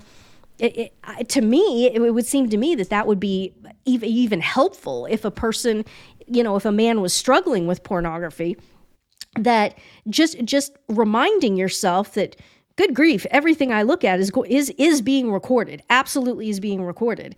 Um, wouldn't yeah, all, isn't, wouldn't that help? You know? Yeah, all internet service providers log all the traffic, all, all the, the the web requests you make, if for no other reason than to sell that to marketing companies. Mm-hmm. Uh, And and and what the marketing companies do with that at that point, heck, it could go into um, it could go into a personality profile uh, that is purchased by prospective employers of the H R review, mm-hmm. and it could come up at your at your uh, at your onboarding. It's like, well, we have to retract our offer because based on the background check, you're only interested in heterosexual pornography, and that's just not inclusive enough for us. Right, right. You're not diverse enough in your your porn choices. Now, you, oh, you mentioned what a that world, yeah. you, you mentioned that, that that people are stupid who don't realize this. I would counter and say they're prob- they're ignorant, and I don't mean this in a negative sense. I mean people don't, you don't know what you don't know, and yeah. if you don't realize that every standard text message. Uh, that that is sent on the system, it is definitely in the clear. It's it's uh, it goes it goes into a, a telco database. Uh, that that is all saved. It, by law, it has to be saved for at least five or seven years. In reality, mm-hmm. that's being saved forever. Yeah. Uh, if you if you're on an iPhone and you're talking to somebody else on an iPhone using the Bluebubble app, uh, the iMessage thing, Uh, Apple has full ability to decrypt those messages. It's been done before. Mm-hmm. Um, whether or not they decide to fight certain cases about um, about decrypting and turning over information, they do that to make to make um, to make it look like they're in, in favor of user privacy. And there is some merit to it, but Apple's pretty insidious with the amount of information they collect. They're just not very good at at uh, using it and selling it like Google is. Uh, if you have an Android phone or an uh, iPhone, and let's say you go to a pro-life rally, and something, um, some agent provocateur sets off a bomb, what can happen and what has happened in in, in situations is you'll get a, a geospatial um, warrant issued by mm-hmm. whatever agency. And this is served to Apple, it's served to Google, it's served to Facebook, it's served to any number of uh, of, of tech companies to say, based on the your the the fact that your software is running on all these phones, we want for this particular geographic box and during this time frame, mm-hmm. we want to know everybody who was in there at any Aren't point. Aren't there people still rotting in prison in Washington, D C from the January sixth thing based upon this? Oh, yes. Yeah. Absolutely. Yeah. Absolutely. It's and, real and it's happening. Yeah. And you have to assume, even if you're using, um, even, if you're, even if you're kind of smugly saying to yourself, well, I thank God that I'm not like the rest of these uh, technical noobs. I, I use encrypted chat messaging. I use I use Threema. I use these other things.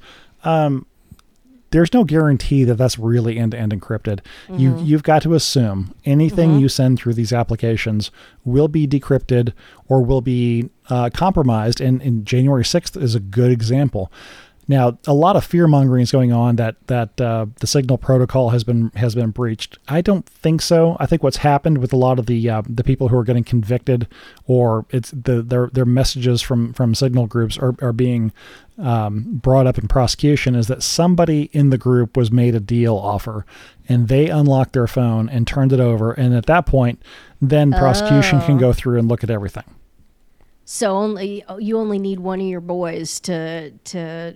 turn state's evidence. And circling back to what I said about about my cold, and people are finding out that that their friends are telling them, get get the hell out on six hours notice because you have a cold. If people are willing to do that, do you think they won't sell you out if they've got the deep state, if they've got the F B I, you know, breathing down their neck? Of course they will. Of oh, course App- they will. Apple was serving subpoenas to, I'm sorry, not Apple. Australia was serving subpoenas to Apple to, to find out who was looking up uh, driving directions in Australia during the height of their lockdown. Because why would you do that unless you're going someplace? And yep. why would you be doing that unless you're breaking uh, lockdown rules? Mm-hmm. Yep. Hmm.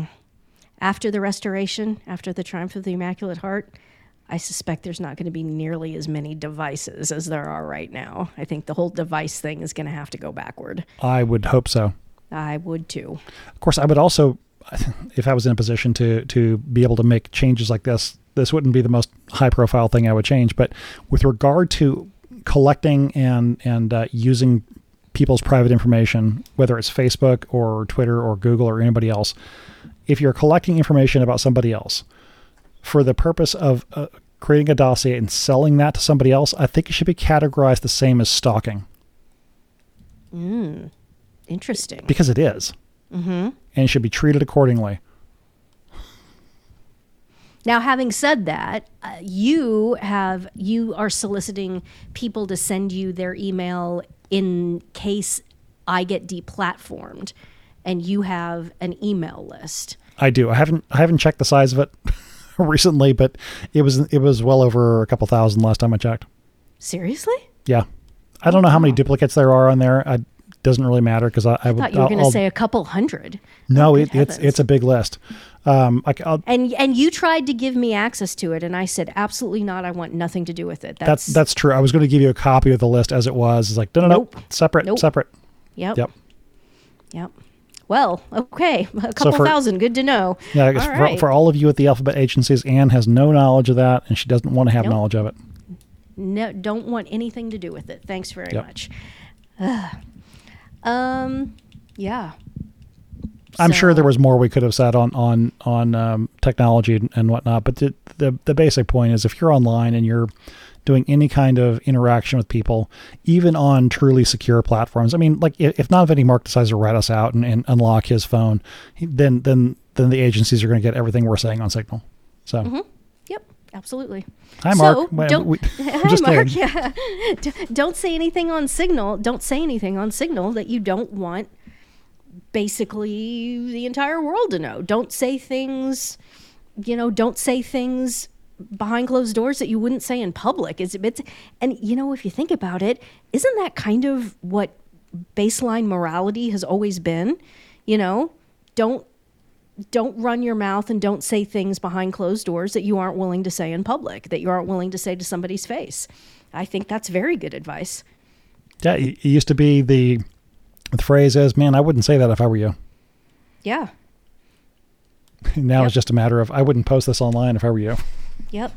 Let us all learn from Johnny Depp. Indeed.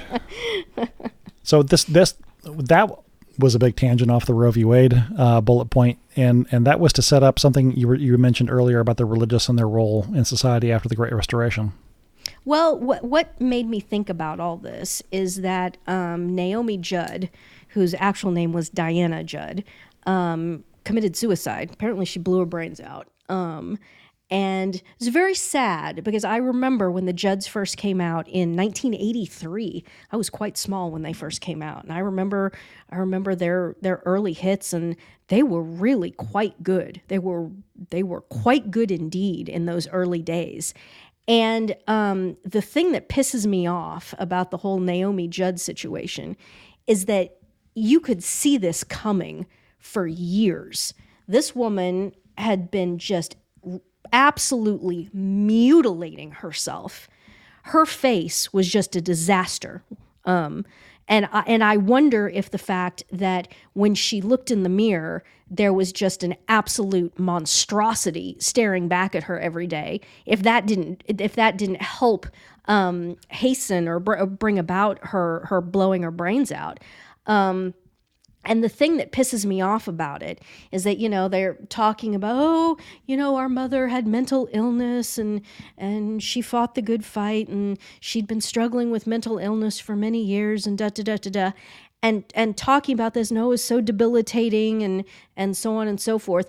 And I'm looking at this and I'm thinking, well, it wasn't so debilitating that she wasn't able to get in the car and drive down to the plastic surgeon's office and go through all of the rigmarole and preparation and planning to get her face repeatedly mutilated. And she had people helping her do this. I mean, presumably her daughters, her family. I believe she was civilly married. I believe she her she had a husband. Um, she'd been married to that guy for something like thirty years. Um, who who's driving her to the hospital to get her face mutilated? Who's picking her up from the hospital and bringing her home and taking care, care of her after she's had her face mutilated? And who's saying, honey, you look fabulous after oh, she comes home? Oh, you look great. Okay, so your mother's mentally ill. You know this. She's massively depressed. Um, and then she presents herself one day and says, I'm I'm going to go get, uh, you know, my face cut on. And everybody says, oh, yeah, that's a great idea. I'm sorry. This is... this is People are just full of crap. And then you look at um, the younger daughter, Ashley Judd. She's on exactly the same trajectory. Ashley Judd was on Star Trek: The Next Generation in the early nineties. Um, it was the first time she, it was her first acting job ever. And she was absolutely gorgeous. She was a, and she had a very unique beauty. She, it wasn't just, she didn't look like, you know, every other Hollywood starlet. She had a very unique beauty. Yeah, she, she had brown has, hair. Well, she was brunette, but her fa- her face is beautiful in the early nineties. You look at pictures of her at the Naomi Judd uh, quasi-funeral induction into the Country Music Hall of Fame. And I, I mean, Ashley Judd looks like a monster. She looks like an absolute monster. She's done exactly the the same damn thing that her mother's done with this facial mutilation. Who is facilitating this? Who is enabling this? How is it not criminal to have someone in your family that is that severely mentally ill that you are then helping them to go mutilate their faces? How, how, who are the doctors? Why are the doctors who are doing this not sitting in prison? And why isn't um, Naomi Judd's family members? Why don't they have some culpability in all this? Who the hell is taking her to the plastic surgeon to get her face mutilated? No wonder she blew her brains out. If I look, if I look like a monster like that, and you can't take that back. Once you do that to yourself, you can't walk that back. You you you wake up every morning, you go, you look in the mirror, and you look at yourself, and you're a monster. Naomi Judd was a monster. And well, she, yeah, I'm not surprised she killed herself. And then everybody's going to sit around and it's like, oh, well, you know, she fought the good, she fought the good battle against mental illness. No, she didn't. No, she didn't. And you know what? And her family didn't help her at all. Her family were helping her to harm herself. When is anybody going to be held responsible for any of this? See, when you've got someone who's as mentally ill as Naomi, and again, her name wasn't Naomi. That's another red flag when people start changing their names like that. And I'm not talking about like biblical, our Lord changing Simon's name to Peter and things like that. That's what I'm talking about. I'm talking about this modern trend, this pagan trend of, oh, I've got to change my name. Um, that's a red flag right out of the chute. So, you know, you've you've got this woman and she's that severely mentally ill. It used to be the domain of the church to help take care of these people. There were mental asylums. There were insane asylums. And if you needed to, if there was someone who was so crazy that they wanted to mutilate themselves, like Naomi Judd or like any of these transvestite people, if you are that mentally far gone, you need to be put in a mental institution for your own protection, for your own safety, so that you don't end up like Naomi Judd, that you've turned yourself into a monster and then you blow your brains out. You know who else is, uh, who, I mean, it's kind of macabre. I'm not trying to start a death pool or anything, but another person who is wildly mutilating their face to the point of just utter monstrosity, and it will not surprise me at any point, if you open, you know, your news feed and see that this person is dead by their own hand within the next few years, is the dread strumpet Ciccone, Madonna. Madonna is an absolute monster. She's just mutilating and mutilating and mutilating her own face to the point where, I mean, it's it's it's a horror. It's a horror show to look at this happening to somebody. And nobody around her will do jack to, to stop it, to get her the help that she needs to protect her from herself. These doctors will take her money and they'll keep cutting on her, and all of her children and all of these people around her, they'll all facilitate it too until she's in the grave, and it will almost certainly be by her own hand. And we were talking about this, and you can kind of sort of put Michael Jackson sort of in this in this category, although you made the point that the anesthesiologist who was putting Michael Jackson under general anesthesia basically every night, that was the only way Jackson could sleep, that that doctor was the one who actually killed him. But it's it's kind of related. It's it's a species of suicide. Even further far removed would be somebody like Prince, who killed himself accidentally with um, prescription drugs. He didn't he didn't commit suicide consciously, but he killed himself with drugs. So it's it's stuff like that, you know. Nobody is is doing anything to help these people, and there's nowhere to put them, and there's no way. How do you get Naomi Judd committed? I mean, she's walking, she's talking. I I had um I had a situation like this. I had a, a man who was insane, who got fixated on me on the internet and started sending me um, pretty threatening handwritten letters detailing how he was going to come and kidnap me. And this is when I was still living in um, in Lone Tree, Colorado. So, I mean, he had my exact he had my exact address and and driving directions, because I put that all out there. And um, he was detailing how he was going to come and he was going to kidnap me and he was going to take me to Central America and I would give him three children and they would be named this, this, and this. And so I'm looking at this and I say, okay, this, this guy is absolutely insane. He's completely insane. He's signing his name to all this. It was very easy to find him. I find I find him on the internet, and then I find his children. I find uh, two of his children. And so I said, well, I'm just going to pick up the phone and call the kids and, and explain to them what's going on here and just see what they say and, you know, see if they're aware of, of this kind of behavior. And it was the saddest thing because they were like, oh, oh my gosh, thank you so much for calling. Please, please, will you call the police and file a police report? Please. We need you to do this because we've been we've been going to court. We've been trying to get him committed. We've been trying to get him mental mental health care that he needs, and we and we can't do it. The, as if as long as a person walks into the courtroom, they're dressed, they're speaking comprehensible English, the courts will not do anything. They will do nothing, and it doesn't matter how crazy they are. And so they were like, would you please do us a solid and call this and such police department and file a report so that we can at least take this before the judge and say, look, this is this is what's going on. He's now threatening to kidnap people, you know. And I did it. I, I it was it, and it, it's something that I had really not stopped and thought about, that people could be in a position like that where The, they needed somebody to literally be filing police reports on their own family members. But it's it's the same thing here.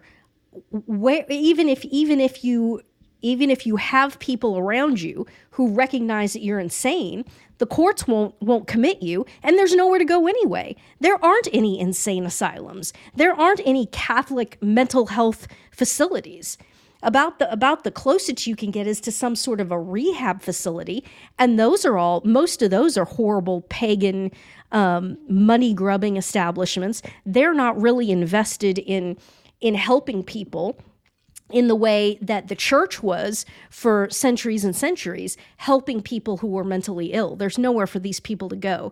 But the whole Naomi Judd thing, it just brought that to the fore, and it makes me very, very angry that, you know, it's, she's almost being painted as a saint and she fought this brave battle against mental illness. She didn't fight it at all. She was fully participating in it, and, and her people around her were enabling her, and they're not heroic. It's, it's, it's horrible. It's absolutely horrible and just terribly, terribly sad. And, and uh, of course, the other thing is, is, you know, you have to canonize everybody. So she mutilates herself and blows her brains out, and she's looking down at us from heaven. I'm sorry, kids. Nah. Uh-uh. Yeah, you beat me to it again. Sorry. But so that's that's my Naomi Judd rant. Made me sad, but we will uh, we'll put in the show notes. There is, in I think it was in eighty-three, they went on Austin City Limits. It was one of the first things that they ever did. And they sang, what what is the name of that song? A Mother's Smile, I think. Absolutely gorgeous. We'll put that in the show notes just if you want to watch it. And then the other thing we'll put in the show notes is when the first time that they appeared on the Tonight Show. I mean, I'm talking the Johnny Carson Tonight Show, because this is like eighty-three or eighty-four. And they were fantastic. And it was it was just them. It was just the two of them with Winona playing the guitar. And again, her name isn't Winona. Her name is Christina. Um, but with... Uh, Winona playing just just acoustic guitar, and they they sang, what was it? It's a uh, uh, tell me about the good old grandpa. Tell me about the good old days.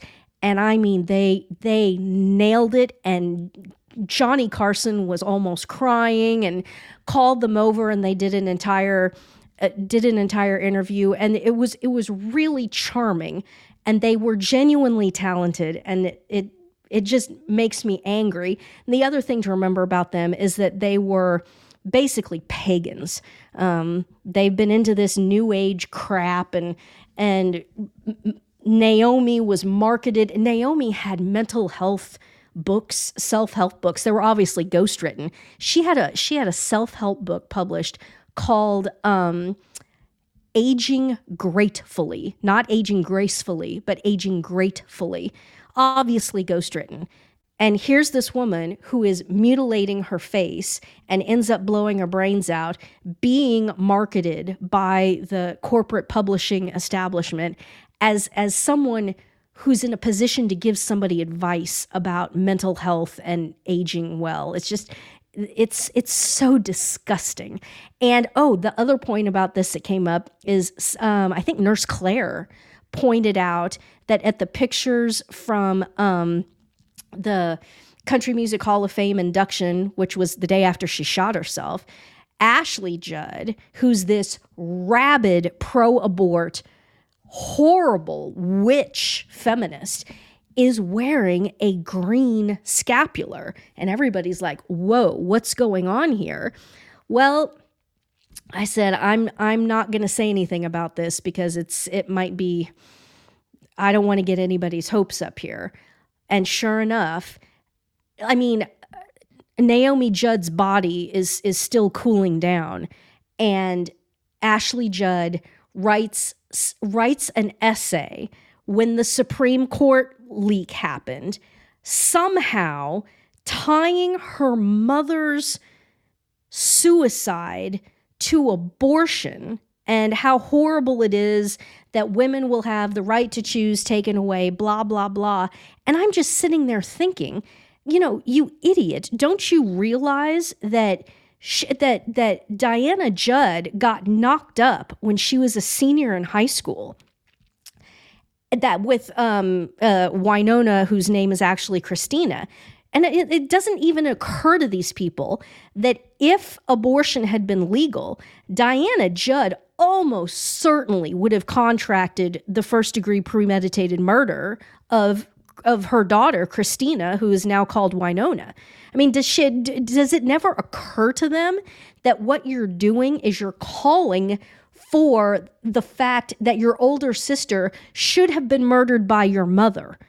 And tying this in somehow, I don't even know what the connection was. I didn't I didn't read the essay, but trying to tie this all together, your mother's suicide and the fact that abortion, um, unrestricted up until up until the moment of birth, must be a uni- made a universal human right, especially in the United States. And you just shake your head at these people and just think, What what in the world can they possibly be thinking? But yeah, she was wearing a green scapular, but I have no idea what that was about because she's still very much on the baby slaughter bandwagon, sadly. So there's that. And I was kind of wondering too, is could there be any, you know, demonic trace there where, where I, I don't know, would a demon want to wear a green scapular just to kind of be in the face of anyone who even recognizes yeah. what it is? I, I don't know. I don't know.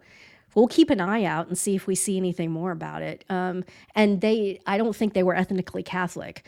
Now, Ashley Judd's father is ethnically Italian. That last name is um, Ciminella, C I M I N E L L A, which is clearly Italian. So that would imply that he was, that the father was at least baptized Catholic at some point, but of course, um, Naomi divorced him very, very early on. So um, I don't know, but it's uh, it's all very strange, all very sad, and frankly, all very infuriating.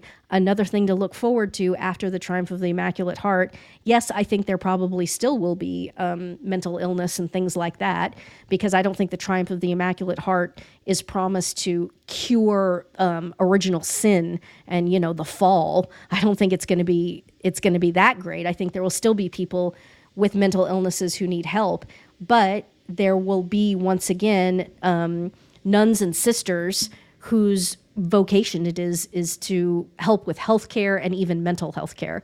So another thing to look forward to.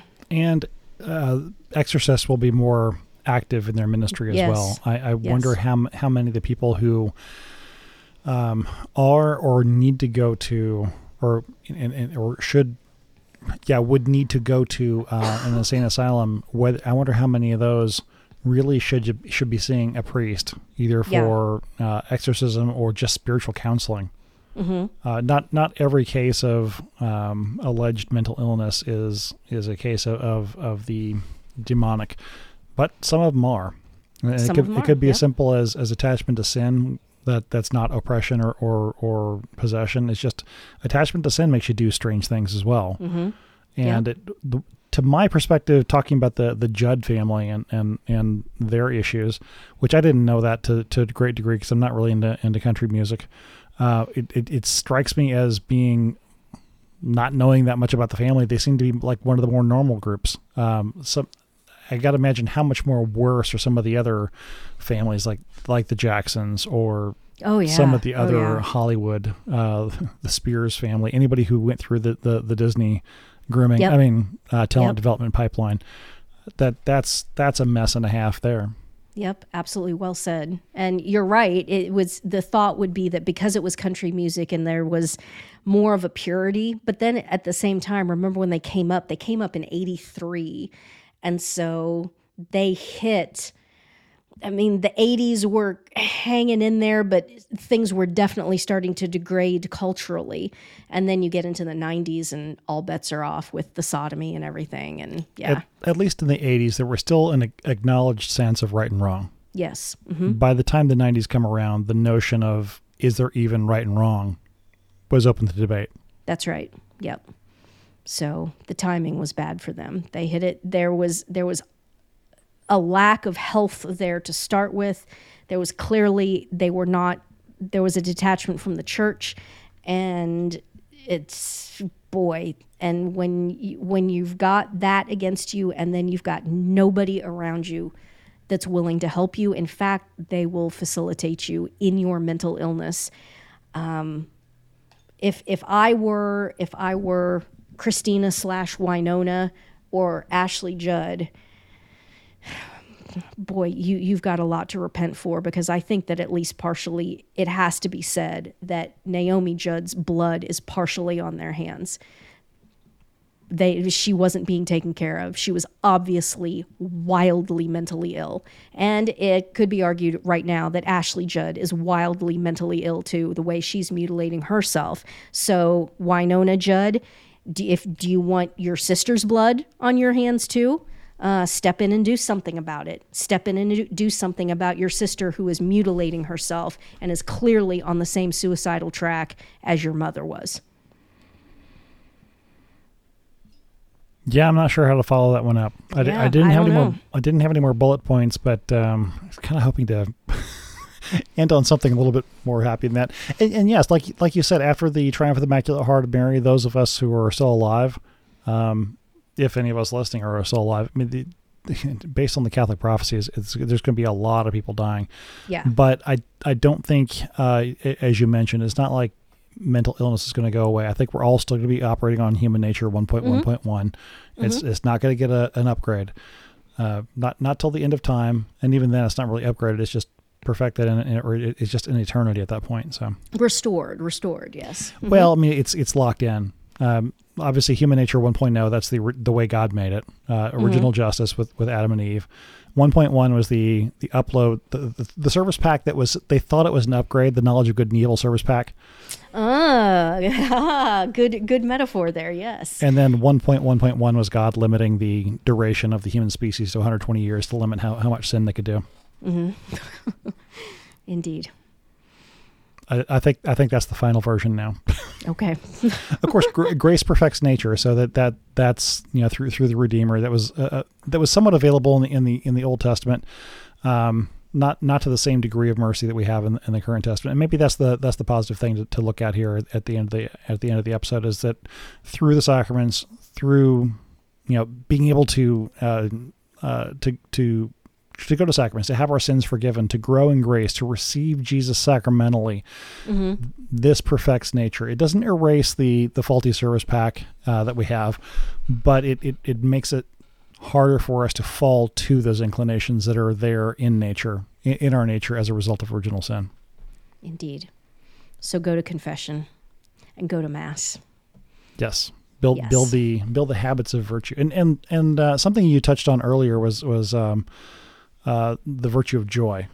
And mm-hmm. and I, I forget exactly the context it came up in, but it, it was the, you know, one of your favorite words, consilience. I was just talking to a friend of mine last night, and the topic of joy came up, but it was in the top, in, in the in the context of the Psalms. And David, after he has fallen, he's uh, committed fornication with with with um, whoever it was, Bathsheba. and sent right and and sent um, sent her his his husband off to die in the battle. And he when when he. In his act of, of repentance and asking God to forgive him, he also says, and give me joy as well, which is an interesting thing to think about. Most, most of the time, uh, if we have the misfortune to sin, it's, I, I just want the sin removed. And you mm-hmm. don't think, you don't think to say, well, give me joy as well, because a joyful person does not have the, the inclination to sin. If, if ah, you, if yeah. you, if you are in a guilty state and you have that guilt removed, you still know you did something wrong. You still ha- have a tendency to kick yourself. It's like, yeah, I know. I, I the I, I've gone to confession, and and and I, I'm no longer, you know, uh, what I'm, I'm no longer a hair's breadth from from going to hell. But the the idea of you got to be joyful, because God didn't put us here to be miserable. Mm-hmm. he didn't. He didn't put us here to, to look at the mirror and say, "I got to cut my face." He, we're supposed to be joyful. And and it's if, a it's a nuanced question, because you're supposed to. Um, as you advance in the spiritual life and you advance in sanctity, you you realize more and more how grave you, the sins of your past life were.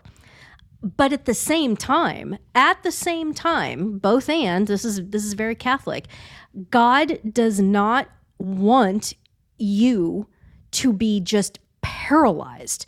Um, and in fact, what Super Nerd just said, he wants you, he wants you to be happy. He wants you to have a capacity for joy. So you both are able to look back at your sins and be repulsed by them and be disgusted and, and horrified by how much they have offended God.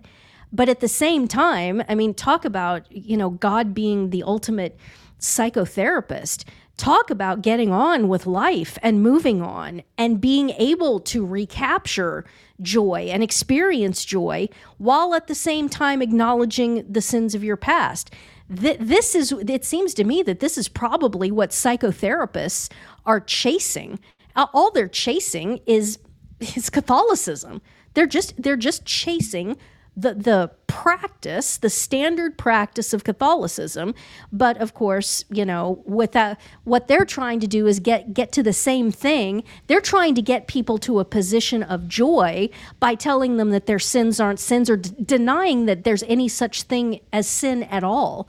That there's an excuse for absolutely everything that you do, and therefore go ahead and be happy, because Um, either there is no sin or you're not culpable for anything that you've done, which is exactly wrong. You just have yeah. to accept yourself the way you are, Anne. Yes, yes, yes. And so, and then, of course, not only does that not help, it it puts you into a downward downward spiral, so that lo and behold, you have to keep going back and back and back and back to the psychotherapist. And that, so, but then you'd say, well, isn't that just the same racket that the church the church is running? Because you have to keep going back and back and back to confession. We're all constantly going to confession. Yeah, but when you're you keep going back to confession, and you know, if you're doing things right and if you're advancing in sanctity, your confessions go from theoretically being mortal sins to what priests uh, describe as being pelted with, with pieces of wet popcorn, you know. You should notice that about yourself, that when you first convert or revert, that your confessions are, for a lot of people, it's pretty serious and bad stuff. And then as you advance in sanctity, um, it, the, the things that you're confessing objectively on an objective scale are probably lesser sins. So, for example, you know, you, you start out when you first convert or revert that you're confessing legit mortal sins. And then you get to the point where most of your confessions are venial sins. And that's that's exactly where you want to be. And if you're advancing and moving forward in sanctity like that, you're looking back at the sins of your former life and you're more and more disgusted by them, but you're you're more and more joyful because you've hopefully left that all permanently behind. You know that you're forgiven. Um, and you have everything, you have literally everything to look forward to, because you have the beatific vision to look forward to. And so It's it's that combination of both, and that's that's exactly what everyone is chasing, and that's why Catholicism is true. It makes sense, it works, but you have to put in the effort. If you refuse to put in any effort, then sorry, there's there's nothing I can nothing I can do to help you. And there are people who just expect. Apparently, there are people who just expect God to drop everything in their lap, show up at their house with a PowerPoint presentation, et cetera, et cetera, and. I mean, you got to put in a modicum, a modicum of effort. And well, he sort of did. That was the Sermon on the Mount, wasn't it? We've we've got a best-selling book around that somebody can pick up and read about it. Just because it wasn't PowerPoint. The best-selling book of all time, yeah. Yeah, exactly. Yep. It was a powerful point, but it wasn't PowerPoint. Oh, I lobbed a grapefruit at you there, didn't I? Well done, well done. Well, on that joyful tone, I think I should jump on the opportunity to wrap up the podcast. Okay. The email address for the podcast where you can send feedback, comments, suggestions, or other good, good news items for wrapping up the podcast. I have no other snarky items to add to that list. The email address is podcast at barnhart.biz. Anne expresses her profound gratitude to all of her benefactors, and there is at least one benefactor mass at every single day. That's a traditional Catholic um, mm-hmm. mass. And also, once every week, there is a traditional Catholic Latin Requiem mass for everybody who died, benefactor or not, in the previous week. Please take a moment to join your intentions with these priests and also to pray for these priests. As much as the crazies are already attacking Catholic churches and Supreme Court justices over the topic of abortion, they're going to attack the, the good priests as well. Um, yes, and the anti-pope is attacking all of the, you know, Ecclesia Dei and, and other traditional, and all the diocesan priests as well who are saying the traditional mass. So they're just getting it from every direction. So oh, and the pre the pre attacks have been going on as well, and, and we always put out the, the the recommendation: get confessed, stay confessed, and and uh, grow in virtue, so you don't have to go to confession. To paraphrase, I, I know I've used this phrase before. A priest used go to, to confession, say, so you don't have to go to confession. Yeah. Exactly. Go to confession before you have to go to confession, so you don't have to go don't to confession. Don't have to go to confession. Yeah. Right, but still, it, it, where this becomes more salient is that. Um, I, I know that for, for a couple of the Ecclesia Dei groups, uh, priests are getting picked off with, with spurious allegations. And mm-hmm. once this happens, they get their faculties pulled. They can't operate as priests in, in, in dioceses anymore. And they so, some of them get the choice. Do you want to just go sit on the bench, or do you want to be laicized and go do something in the world? And it's about fifty-fifty from what I've heard, yeah. what, what the choice is, is happening these days. So, um, yeah, we may, we may see the, the big hammer come down on Ecclesia Dei, and, and they all have to make that choice. Um, I don't know. There's there's definitely dark times ahead, so pray for the priests. Um, yeah. Satan's yeah. got their name and number, and he's coming after them. And if if they're in relative peace for the time being, it's probably because he's got something big planned for them soon. Yep. And don't forget to, to invoke the patron of the of the podcast, Saint Tiny Princess. She's she's a big helper in... in these and many other uh, tasks as well. I, I, I keep getting emails every so often. Hey, I prayed to Saint Tiny Princess and, and about this, and I got an answer real quick. It's like, yeah, that's kind of what she does. Yeah. So, uh, and and you mentioned also the you know after, after the Triumph of the Immaculate Heart, the the um, religious orders that will come back for doing various acts, services of, of, or works of mercy, including the the sanitarium hospitals. Don't forget that there still are some, uh, mm-hmm. e- even as crazy as the church is right now, and as much as um, people who are, who are identifying as Pope are trying to crack down as on on, on religious congregations, there still are some good ones like the the, the Sister Servants of Mary who are doing legitimate legitimate medical work, mm-hmm. and and that's that's definitely one. I'll have to put them in the uh, a link to the to donate always, to always absolutely into the show yep. notes as well. Yep. And speaking of donations, I want to thank a few folks who um, sent some donations in. This is a value for value podcast. If you got some value out of this and would like to return some value, you can go to super nerd media dot com to learn how to do that. And via the mailbox, Rick sent in a donation, and uh, he sent the note, sounds like you get enough dinners out, buy more ammo. Mm, mm, mm-hmm. That's I'll not bu- disagree. The buying ammo's on the, on the list of things to do. It's just I, I need to pay for car repair first. So. Oh, okay. All right. Well. Yeah, the, the, the car repair could pay for several thousand rounds of ammo. Yeah. And pretty much any caliber you you name. That's that's that's been the car repairs this week. Oh, uh, via Amazon, we have a mystery donor. I, I don't don't know anything more than that. And uh, who who it is. It's just a mystery donor. Some some of these donations, if you don't put any identifying information on it, and it's like, I have no idea who you are. So, and if that's the way you like it, then perfect. Um, mm-hmm. Doesn't mean you're anonymous to people on, on the internet. I'm sure Amazon can figure this out, but they didn't tell me. Um, also via Amazon, I don't know if I mentioned these folks before. Um, I've got, uh, I don't know if I'm fooling myself here or I was just trying to be overly efficient with my, my email inbox. I, I have some rules set up so that, that if a Amazon donation comes in, it gets uh, tagged with a certain tag. I might have also had it skip my inbox accidentally. So Chris and Kingsley, I don't know if I mentioned y'all before, but um, the, this was from a couple of months ago. So I, I would definitely want to say thank you and make sure that um, I, I make the thank you on, on the show. And Chris says, and Barnhart rocks, and so do you. I, that was the, the message to Super Nerd. And Kingsley says, maybe get something for Missus Nerd. Prayers for y'all. Very good. And uh, Bitcoin, nothing via Bitcoin. Um, but uh, we didn't mention it on this podcast, but uh, talking about uh, uh, the instability of, uh, of things in the world right now, Bitcoin is not exactly a safe place to have, have money right now. Uh, no. Uh, it it has taken a beating, and I don't know if it's if if it's actually going to recover. It looks like it's testing the the bottom it had at twenty-nine thousand. It may drop and, and turn well south of there. So it's not something you want to put money into for an investment. Um, the the money I put into Bitcoin is mainly for playing with Podcasting two point oh and doing doing some of the the fun stuff there. I don't have investment grade money in it, but um, there's th- firm support at zero, as we used to say in the commodity business. I would hope so. I would I would hope so.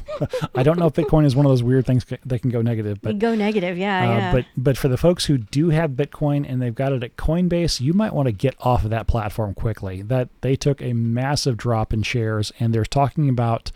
Um, if if that thing goes under, they could actually seize customer funds. And and Coinbase is a platform where it's what's called a well, I get the I get the name screwed up all the time. There's custodial and, and semi-custodial wallets. The the point is that the keys for uh, the encryption keys for getting access to your Bitcoin balance, the the, the Bitcoins or the, the bits of them, Coinbase mm-hmm. has those keys. So if you have an account there and you have have um, Bitcoin or some other cryptocurrency, Coinbase could actually seize that th- those assets from you.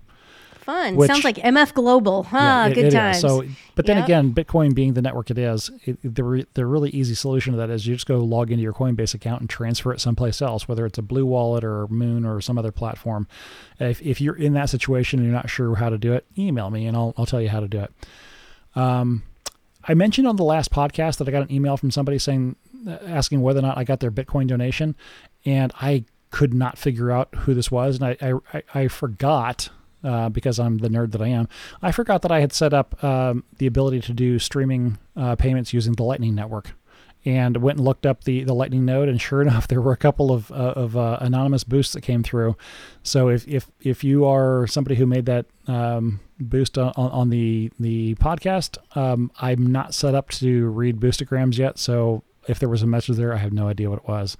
Uh, I hope to get there, but um, and again, I mentioned earlier that my my playing around with Bitcoin is is all around exactly this. It's um, I think I've mentioned this before that that uh, with Podcasting two point oh apps, some of them have streaming payment support built into them, mm-hmm. and it uses the Lightning Network, which is way faster and way cheaper than just using the normal on-chain uh, Bitcoin.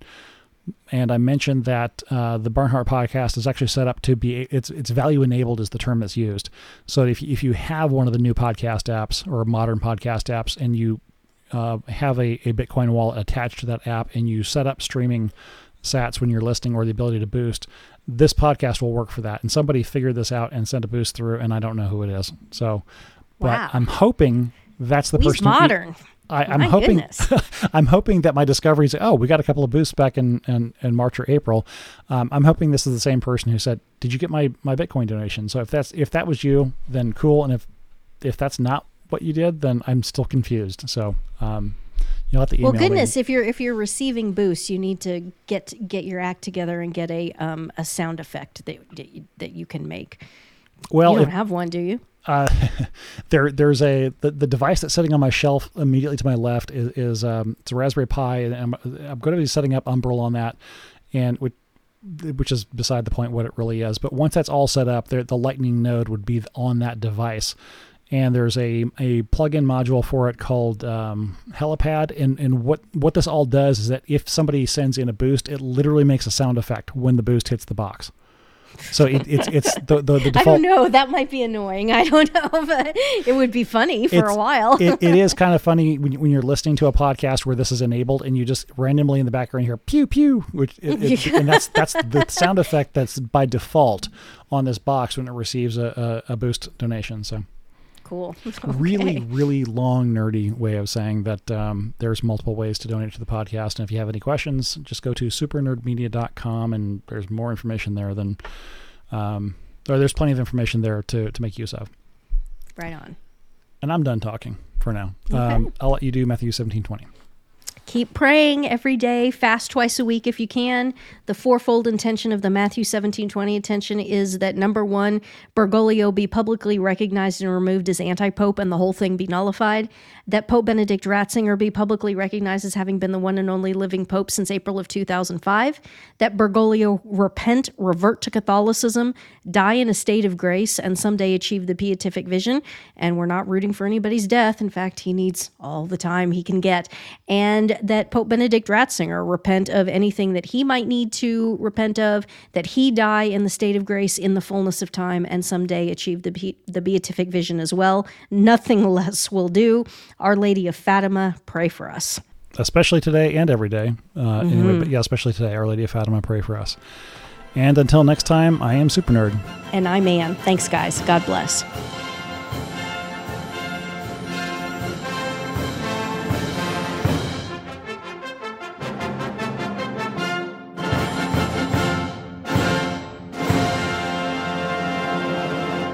That's current events, baby.